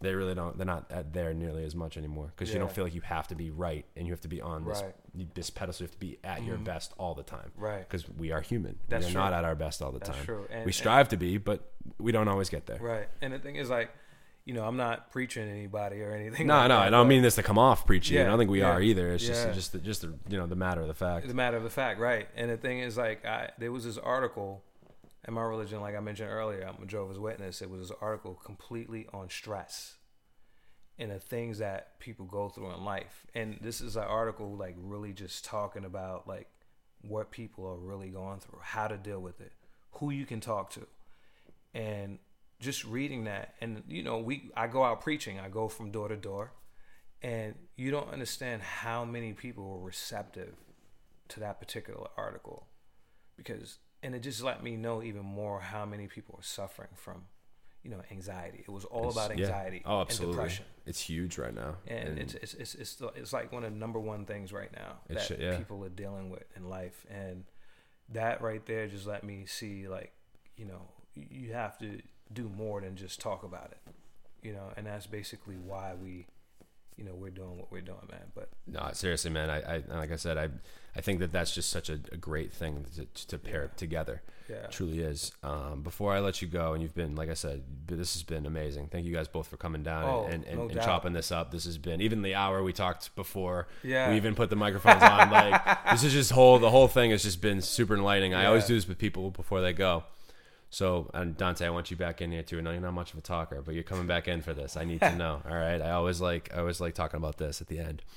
So, what's in heavy rotation for you right now? If I get up your your Spotify, your Apple Music, your your uh, vintage turntables at home, or if you still got a six CD card change, I don't care what how you how you consume music. What are you listening to right now? What's what's in heavy rotation for you? Uh, to be quite honest with you, city pop, like the old Japanese music, like from the seventies and eighties. Okay, It's like, unfamiliar, so I'm gonna have to give that a shout. But yeah, it's like it's like the old school like funk music, but it's like Japan was real big and they have their own like rendition of it. So it's still like Donna Summers and all singing songs, but they have their own Donna Summers, but it's singing in, um, Japanese. It's pretty cool. interesting. Yeah. Okay. Are you an anime guy? Uh, a little bit. You like anime? I was Yeah, about to say little that. bit, I feel like that could pair definitely together. hey, what about you? What's what's in heavy rotation for you right now? Oh, what are you listening to? As I mentioned earlier, to be honest with you, um, I'm, I I listen to everything, you know. But right now, I don't know what it is, man. I've just been listening to this new album by Beck. Yeah, you, oh yeah, you right. You were saying that. Yeah, I've been- I, I, that's haven't heard heavy. it yet. That's in heavy rotation for me right now. Um, I'm still a big big He's fan of, of house music. Yeah, you like yeah. Yeah, were saying that so, you know, you know Miguel Migs and Junior Vasquez and all those type of guys. Like I listen to that a lot. Um, and to be honest with you, I even listen to some of these new guys. You know, I'm gonna name a few of them: Washi, Washi, Zafir, yes. Marcel. like our boys. Well, Wash Washi's album is a is suppo- I was just at his house and I Mm-hmm. was looking at what he's got in the. He's he's close to an to album Yeah, time. Like yeah. he's gonna be dropping soon. So yeah, that's, and, that's and you you want you want to know something, Washi man, and and um, and Zafir, and even Paul. Um, I just want to thank you guys for, uh, you know, both Dante and myself. Anytime these guys make a post, or anytime you know, uh, Washi's sitting in his studio, this guy has a syndicate sticker sitting right there on Oh. the dash of his, you know, he messes with you guys heavy. yeah, he truly does. And we mess with him heavy, man. Like I told you, he's like a, you know, a brother from another mother. You know what I mean? He he really, man. Even when we promoted for the for for for the event, Washi brought people out. You know, he you know promoted it heavy. Zafir promoted it heavy, and I know we live in a city. Paul promoted it heavy. We live in a city where it's play to play, pay to play. That has to stop too. Zafir Um, talked a lot about that when he was on, and, yeah. and well, I know Washi's I think did a little bit of that as well when and, he and- started. and I feel bad for these guys because what it does is that it, it puts a cap on you guys and and being creative and well not even being creative but allowing people to see your creativity. Exactly, and that's 100%. that's just pure. And even if you have the money who wants to spend $800 anywhere between 3 to $800 just to perform to open up for a bigger artist? I mean there's some artists you can go on on on, on instagram reach out to them and that's one of the things to be honest with you that's one of our great marketplaces. We have reached out to red robin to collaborate with them. You know dante spoke to you about brands that are not doing so well but they need you know you know we have where we sit in that in that um or at the table or in that box with where we our demographics are the millennials which we talked about which you know dictates what people listen to read and watch and everything else and eat.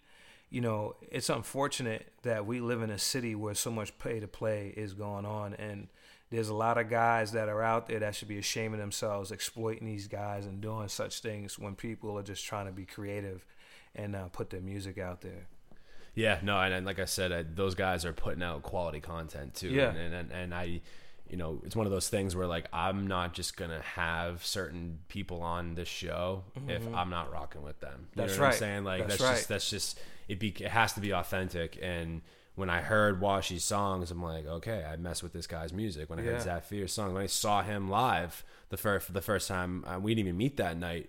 But I was like, oh, okay, like this dude's got the energy. Like I enjoy it, and like I, I genuinely do listen to their music. And like I was even telling you, like Mm-hmm. Marcel's song "Stuck with Chris, Michael Christmas," I play that shit all the time. Yeah. like, that's like a jam. Yeah. Like I, Yeah. I, I enjoy their their stuff a lot. Um, and and and it's just really important, I think, to to for them to, like you said, be able to get their stuff out there Yeah. in the way that they should.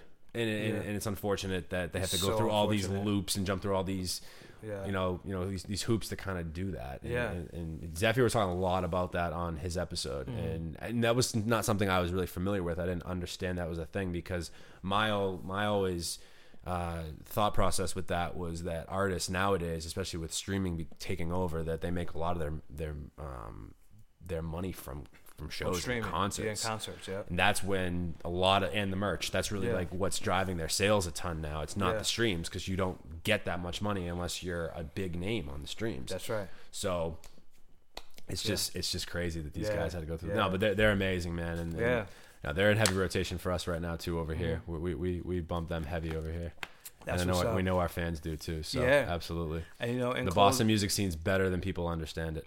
It is. It is. Like I said, there's a lot of talent out there, and um, you know, they just hopefully a lot of this pay to play nonsense stops sooner or later.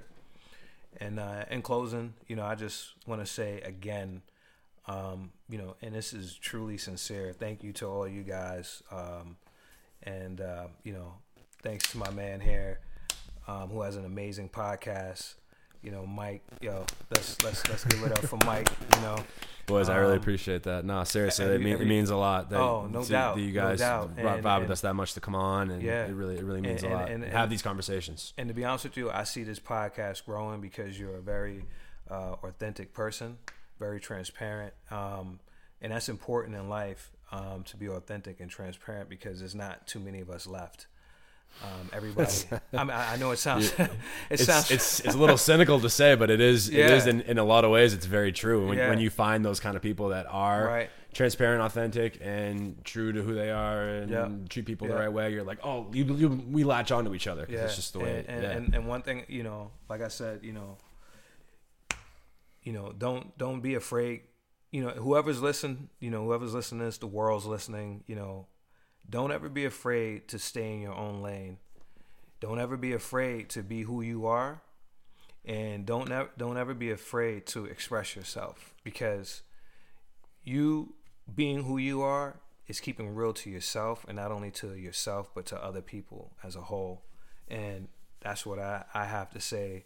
And from you know to everybody out there um, that feels like because you might be a little different or you have you do things differently than other people don't ever be afraid to to be who you are and express yourself. And um, you know i just want to thank my wife and my, my kids my son and my daughter my son, my son isaiah uh, who i'm very proud of. He's doing a lot of good things right now uh, academically.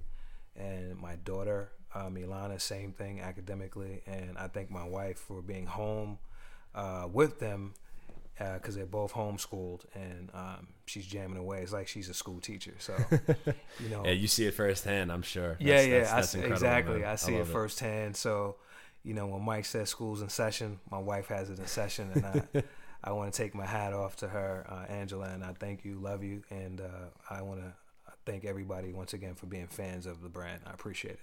Yeah, guys, seriously. So if you please, I mean, we're gonna post them obviously um, on our Instagram page with this episode.